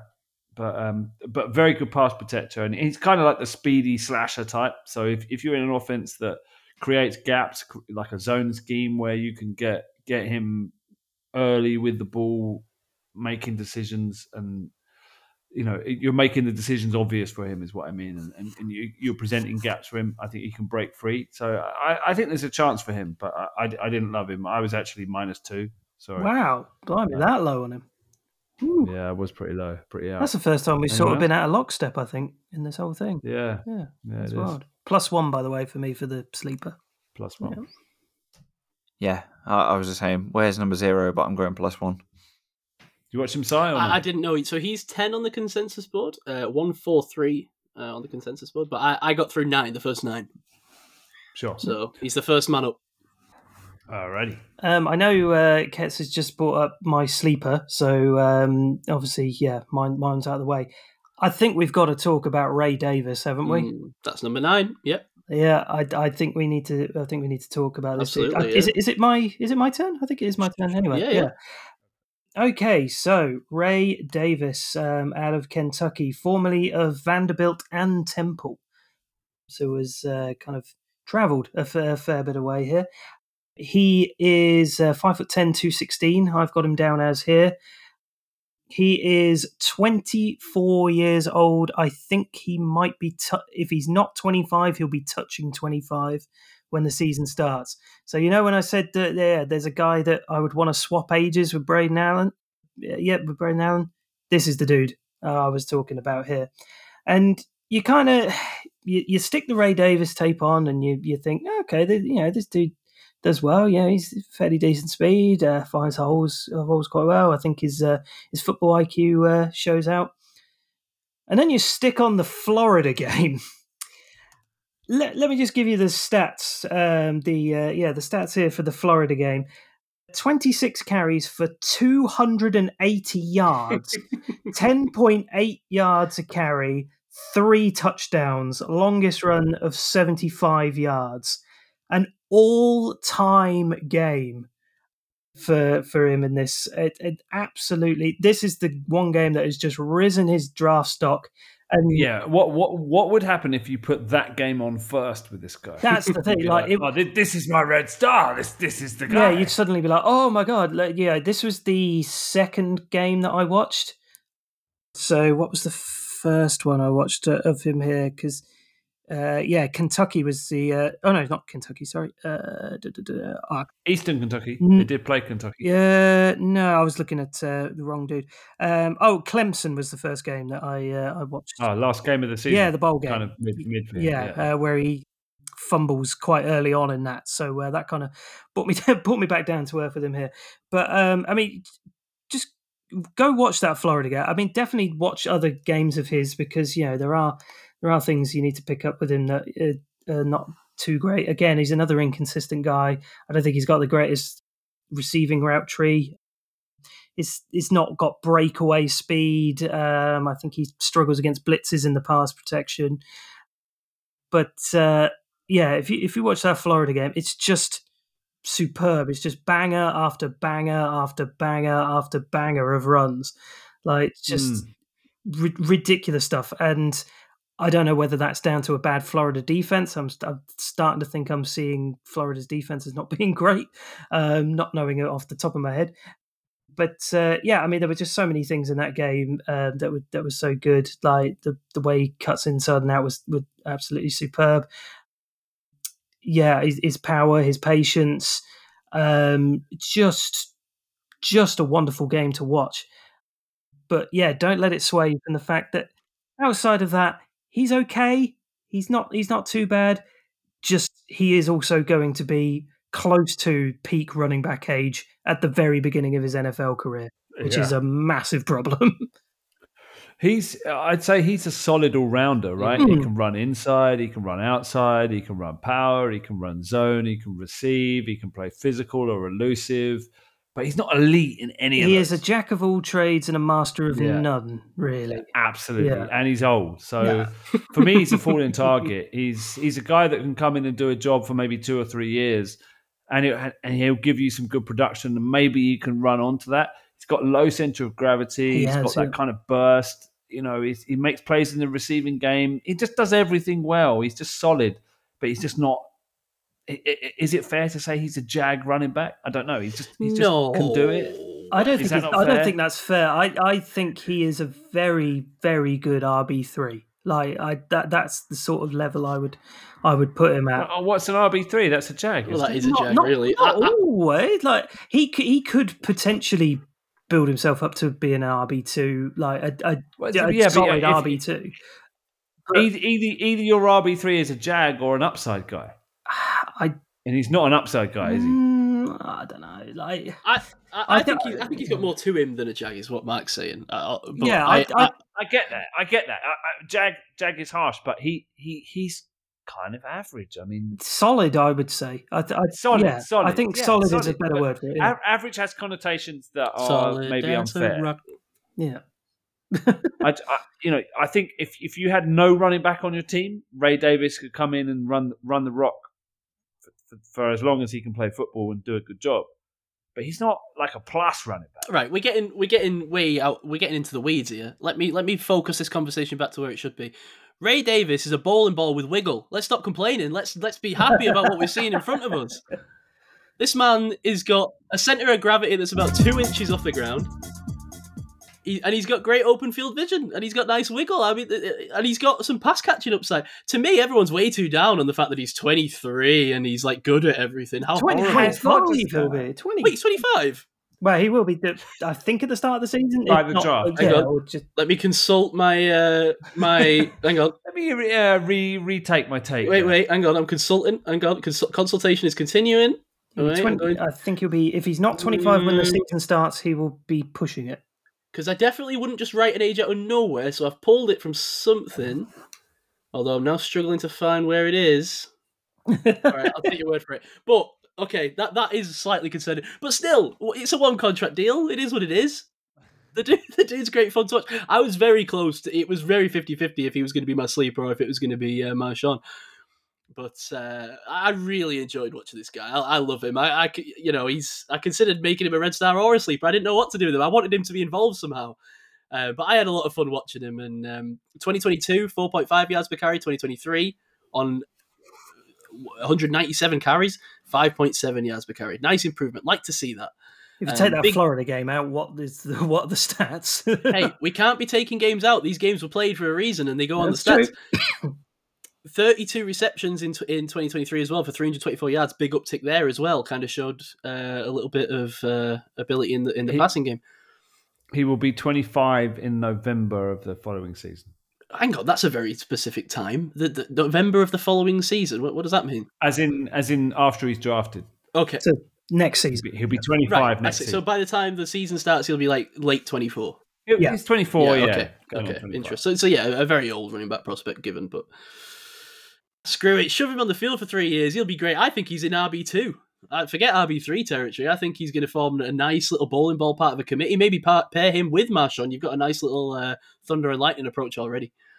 Is he Dave's favourite running back? That's what I was thinking. I, I, I wonder if he might be Dave's. Yeah, Dave's. It's got to be. Yeah, it has it, to be. Him or Braylon Allen. Yeah. Interesting. You should say that. He's my sleeper. Yes. Die. Die.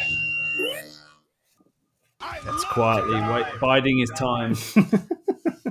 He's a thick with two C's. He's a physical specimen. Played really well in the Senior Bowl drills. Tackling this guy, whether he's twenty-four, twenty-five, seventy-eight, doesn't matter what age he is, tackling him would wear defenders out. In the fourth quarter, this guy is going to eat. one hundred six missed tackles forced over the last two years. He's very coachable per my friend Trevor Sycamore. that guy is a guy I believe in. I watched the Louisville tape. There's a couple of questionable decisions on tape, but there's helpful blocking, given physicality and size. He's a solid downhill runner, some lethal cuts on tape.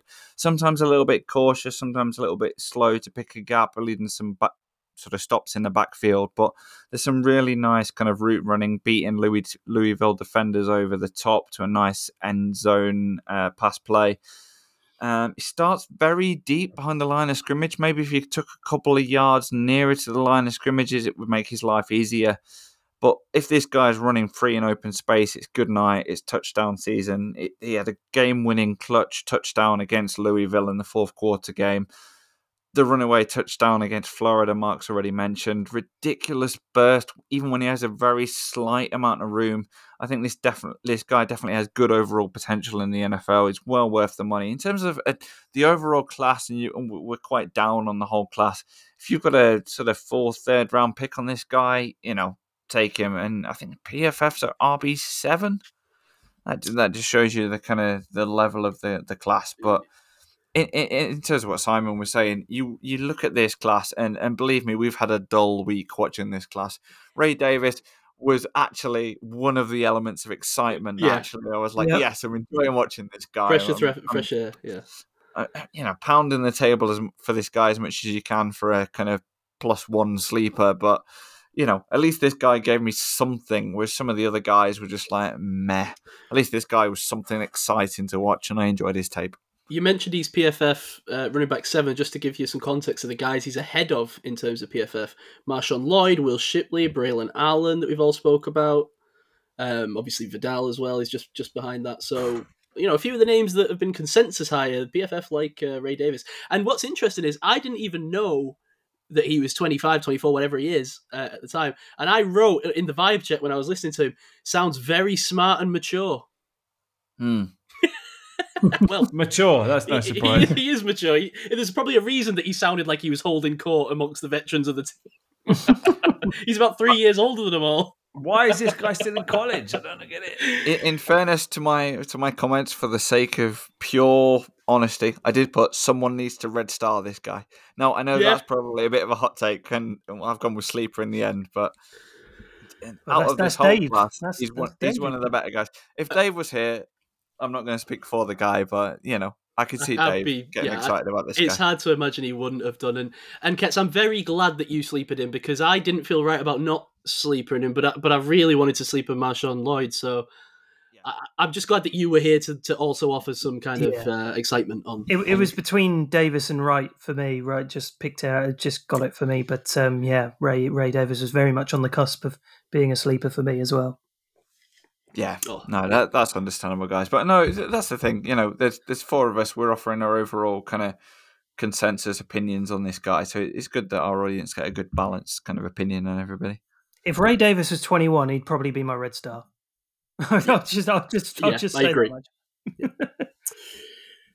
Do we have any more? Wait, wait, wait. I oh, sorry. Yes, the, all of the scores. So I've got a falling target, so minus one. I, I'm at value um, just because of the age. So zero. Yeah. I've I'm, gone plus one because YOLO. All right. Yeah, I'm the same. Yeah, plus one. All right. I did watch a couple of other guys, but I wasn't like massively keen on them. Cody Schrader out of Missouri, I watched, um, who... I, I, he was a minus one for me. I wasn't, I wasn't massively big on him. I thought he was yeah, poor in pass protection. Didn't really have much burst to him. Yeah, I don't know if anyone else watched Cody Schrader. No, no, sir. Uh, Ketz, did you watch Rasheen Ali? In yes, there? I did. Yeah, I what did. did you think? I've gone plus one. Mm. I've gone plus one overall. So Rasheen Ali, five eleven. two ten per the guy himself, so I'm, I'm assuming he knows his own measurements. Mark told me about this guy. Early on in the Senior Bowl practices looked really good. There was some really good stuff on tape, but unfortunately he ruptured his biceps at one of the practices. So I'll be honest, this guy was a borderline sleeper for me. As a freshman in twenty twenty-one, he was one of the nation's top running backs, one thousand four hundred one yards, twenty-three touchdowns on two hundred fifty carries. Now, injury is the big question mark about him, and that's why I stopped short of having him as my sleeper. He missed most of the twenty twenty-two season because of injury. Um, came back for the last three games of the year, rushed for two hundred seventy-three yards, again with another touchdown. Good burst overall, breaks arm tackles quite consistently. He's a tricky runner to tackle. He's got a bit of everything, Mark. I don't know if you agree. Mm. Kind of a bit of wiggle, a bit of change of direction, kind of cuts on a dime. I think rushing ability overall is sound. Pass catching is fine. He did play well above his competitors at that level, but then there's always the question mark of, okay, well, it's at that level. It was like a fifty-six-yard touchdown against East Carolina. Who are they? When he just ran past the whole defense, almost playing a different game to the rest of the guys. And in fact, go and watch the East Carolina tape generally. Blitzed, um, he, he sort of not blitzed, he carried defenders with him. In the fourth quarter was, you know me, I like, I like a, a play to highlight. So fourth quarter, six minutes thirty left, second and one. Linebackers blitzed him. He was first tackled twelve yards out. Linebackers had arms around him. No, this guy was not going down. He, this was sort of not in the red zone, but towards the red zone. Sort of carried them with him, refused to yield completely, was twisting, turning. There was four players between him and the goal line at one point. I'm not sure how, but he sort of lowered his shoulder, somehow dived and got over the goal line for his third touchdown of the night. So this is definitely a guy you need to kind of consider a bit more. I think Mel Kiper's had him as his seventh ranked running back, which considering he's from Marshall, Thundering Herd, no one's necessarily ever heard of that college before, but um, definitely a guy. We are Marshall. What are you talking about? Yeah, definitely a guy to watch. Interviewed really well as well. Talked about competing.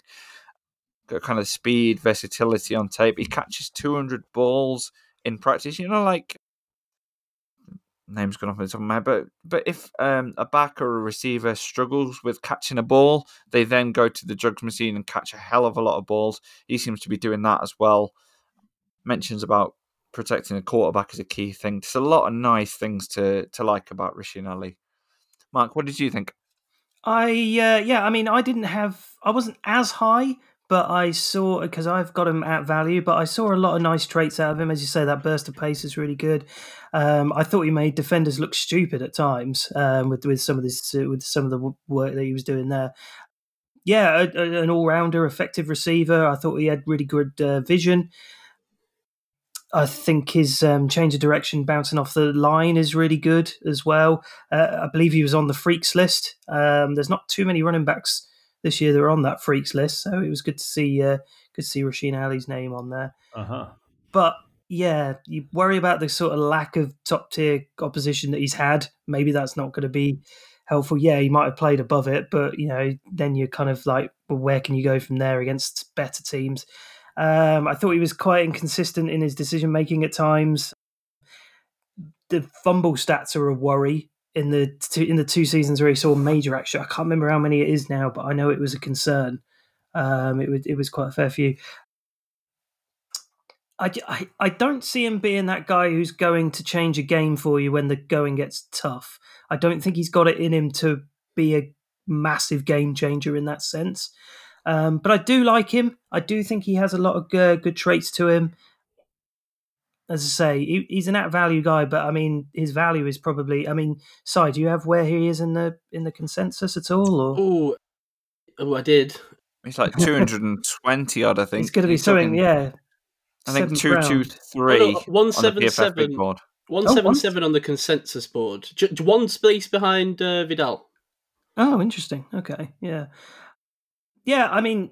As you say, he, he had a he had a very good senior bowl as well. Seems to be getting some buzz from there, so maybe that's picked up his uh, his stock a little bit. So um, it's a real interesting... real shame he didn't play in the actual senior bowl game because of the exactly, injury. Yeah, yeah, the injury yeah, is obviously a, a concern as well. But um, yeah, I think he might have a have a nice uh, career ahead of him potentially.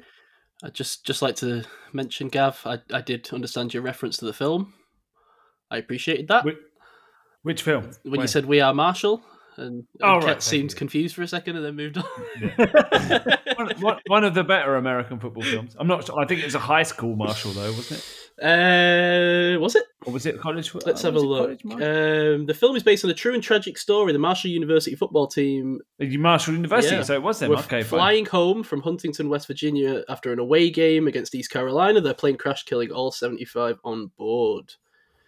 So there you go. Well, I was two... mentioning East Carolina quite... consistently in terms of the tape I've watched. Ooh, ominous. Mm. That's a, a regular season opponent for them. Right, I've got one super deep sleeper oh. left. Anyone Ooh. else got anyone no, before I get I'm to my super? That, yeah. I've got one more guy, Kets. Gav, but uh, go, go on. on, Kets, go. You go. No, you no, go. no, no, I want to hear who your sleeper is. Okay, it, no, I've I've done my sleeper already. My sleeper was oh, yeah. Uh, yeah. Kamani Vidal. This super this is a super secret, super deep guy. Dylan Laube. Pass. No? I've seen this guy's name bandied about. Um, N F L draft buzz are oh quite high God. on this dude. Oh, he, holy smokes! New Hampshire, five ten, two oh eight. Super small guy. And basically, that's the only knock. Super small. I mean, uh, who's he playing here? Hang on, I've got I've got it here. He's playing the likes of uh, Central Michigan is about the biggest team he's playing, like Delaware, Dartmouth, Towson, Albany, Brook, Rhode Island, Villanova, and Monmouth. That that they're the kind of teams he's playing. New Jersey guy, uh, blue. I, I don't I don't know what the deal is here. Why why he's not transferred? Because he should have done. He should he should have been playing at a bigger program. Ooh, Long Island what guy. He's been doing. Wow. Yeah, yeah. Um, absolute. I mean, he's not even a running back. He's not a wide receiver. He's a weapon. Pure speedster. Could be a like a real pass catcher. He might even be a wide receiver. I'm not, I'm not even sure he should be on this show, but I, I don't know where to put him. He played running back, wide receiver, and kick returner for New Hampshire. He led the F- FCS in all-purpose yards for two seasons. I mean, nice. This guy's a baller. Great. See, it, it got invited to the Senior Bowl, right? Okay, for for, for a from a some small school guy. There, there were questions about is his speed legit, uh, is his playmaking legit versus the talent that you're seeing. You know, he's playing against people that have got no shot, basically. So, you know, is he like a big a big fish in a small in a small pond?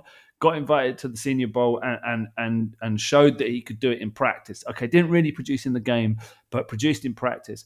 And and and there's history of these guys. Like Brian Westbrook uh, of the Eagles ran this path, right? From unknown to drafted to legend from the Senior Bowl. All started at the Senior Bowl. He's got speed. He's got great feet. He's shifty. He's elusive. He he runs wide receiver routes like a wide receiver, but yeah, he's a running back. He's got vision. He's elusive, and I tell you what, he's a Steelers fan. His, his number one fan, his number one player, Le'Veon Bell. I mean, this this dude might go undrafted because of the level of opposition, because no one can really know what he really is. But I'm I'm getting really strong Austin Eckler vibes. You know, he this this guy. You've got to take a shot on this guy. If if he's a, goes undrafted. Priority undrafted, and that's why he's a priority target for me.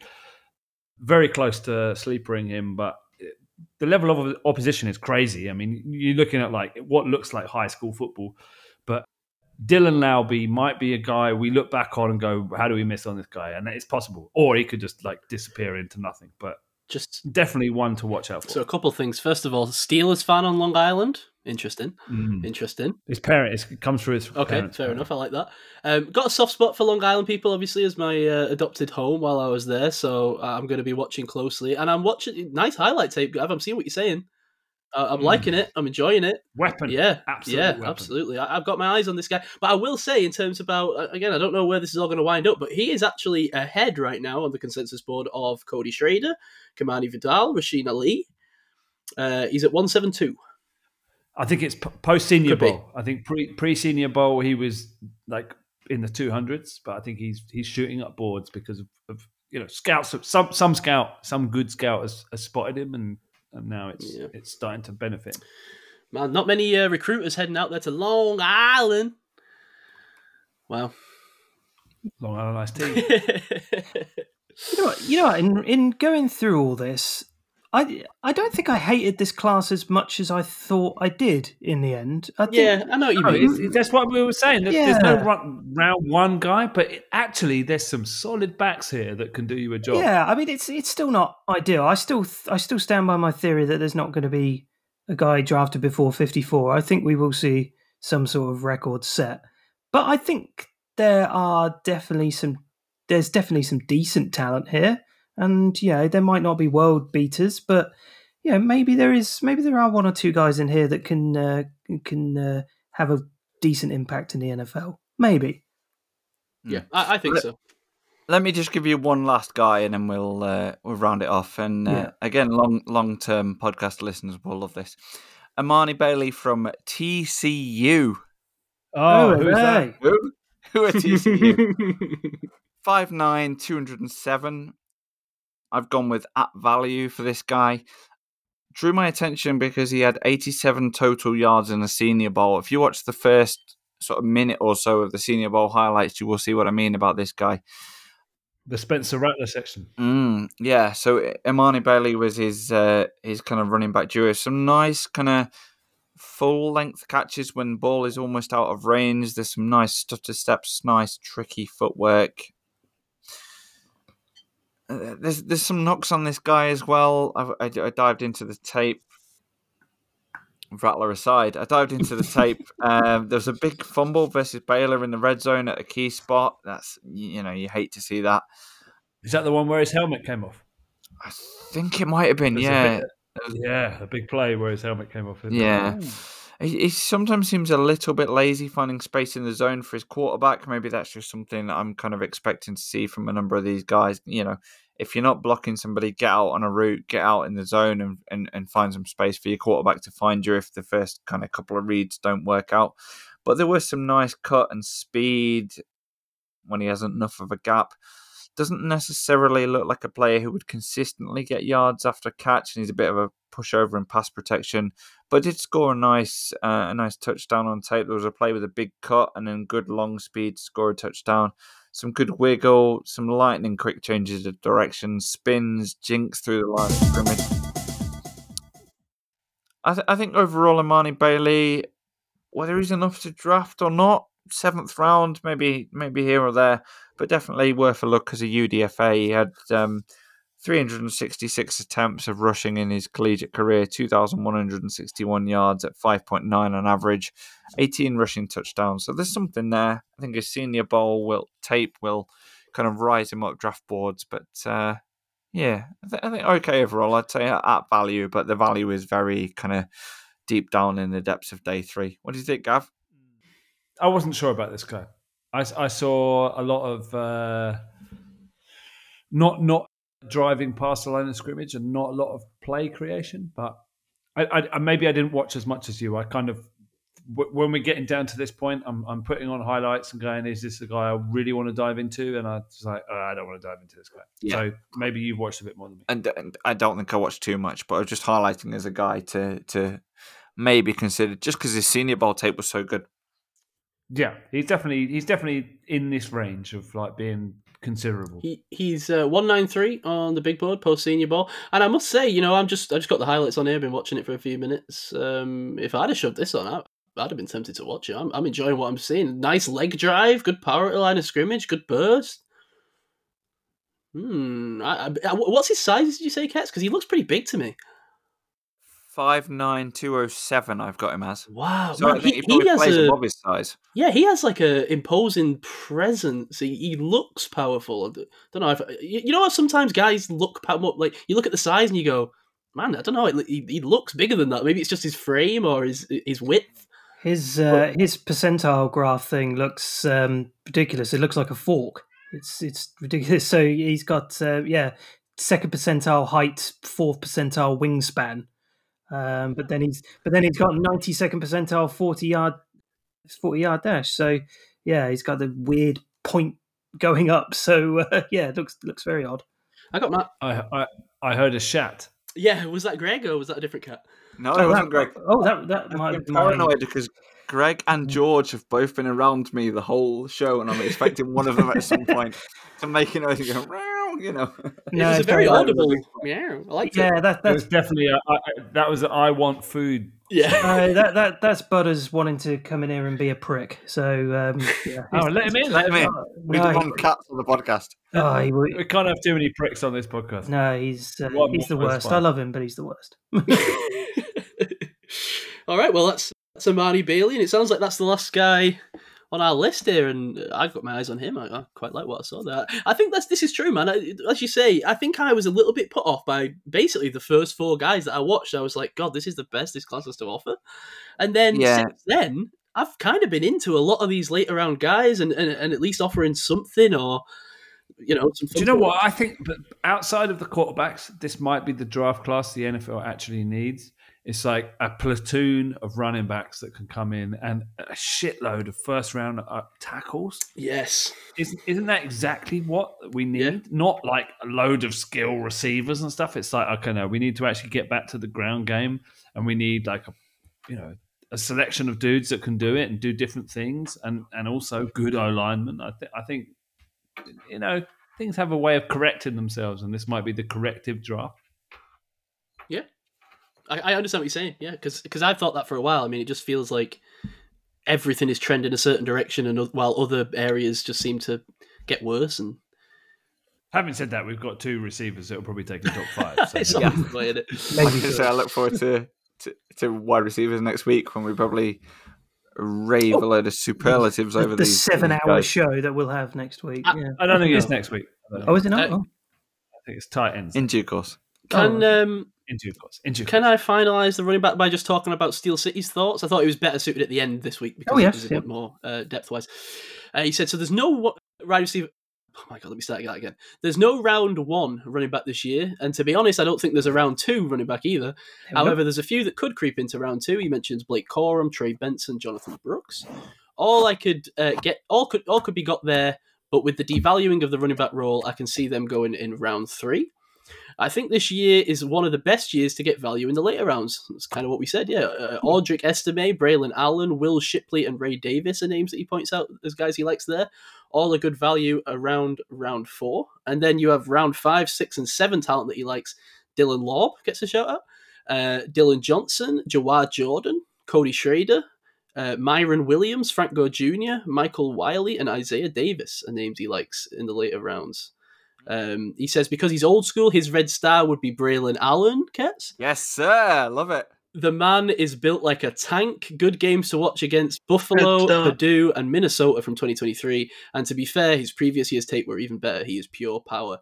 Uh, and then lastly, for sleepers, I would pick two. My Mayan Williams, watching his twenty twenty-two tape, he was awesome. twenty twenty-three, not so much. But if he can look as good as he did in twenty twenty-two, it'd be a steal in the later rounds. So that's Mayan Williams.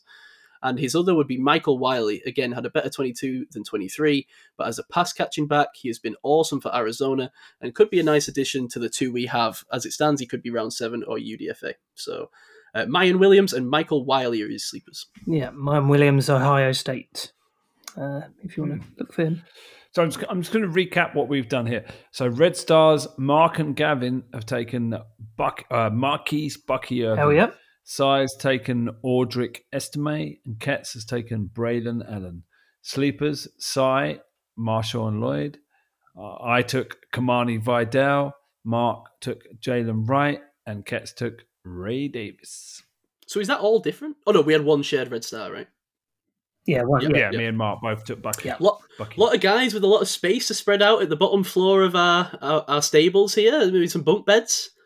Mm. Fitted, you know, in and amongst the yeah. straw and the the bottom of the barn. Well, they've got to work their way up. Com- some competition, yeah. competition. There. All right, uh, Gav, did you say you wish to end this segment somehow? I, I seem to remember you saying to me at some point. Of course, I... you fucking take it. As it grooves, your body moves, your body starts to get the feeling, and what you're feeling is happiness. Let your body go as you listen. Let it flow through your system. It'll take control of your mind and make you move your behind. As it grooves, you feel the tension in the air, and now you're hype. You're getting down because the sound is just your type. G M and D O S E sticking it to you right. So come on, come on, and party hardy all night. And wiggle it just a little bit. I want to see you wiggle it just a little bit. As it grooves, wiggle it just a little bit.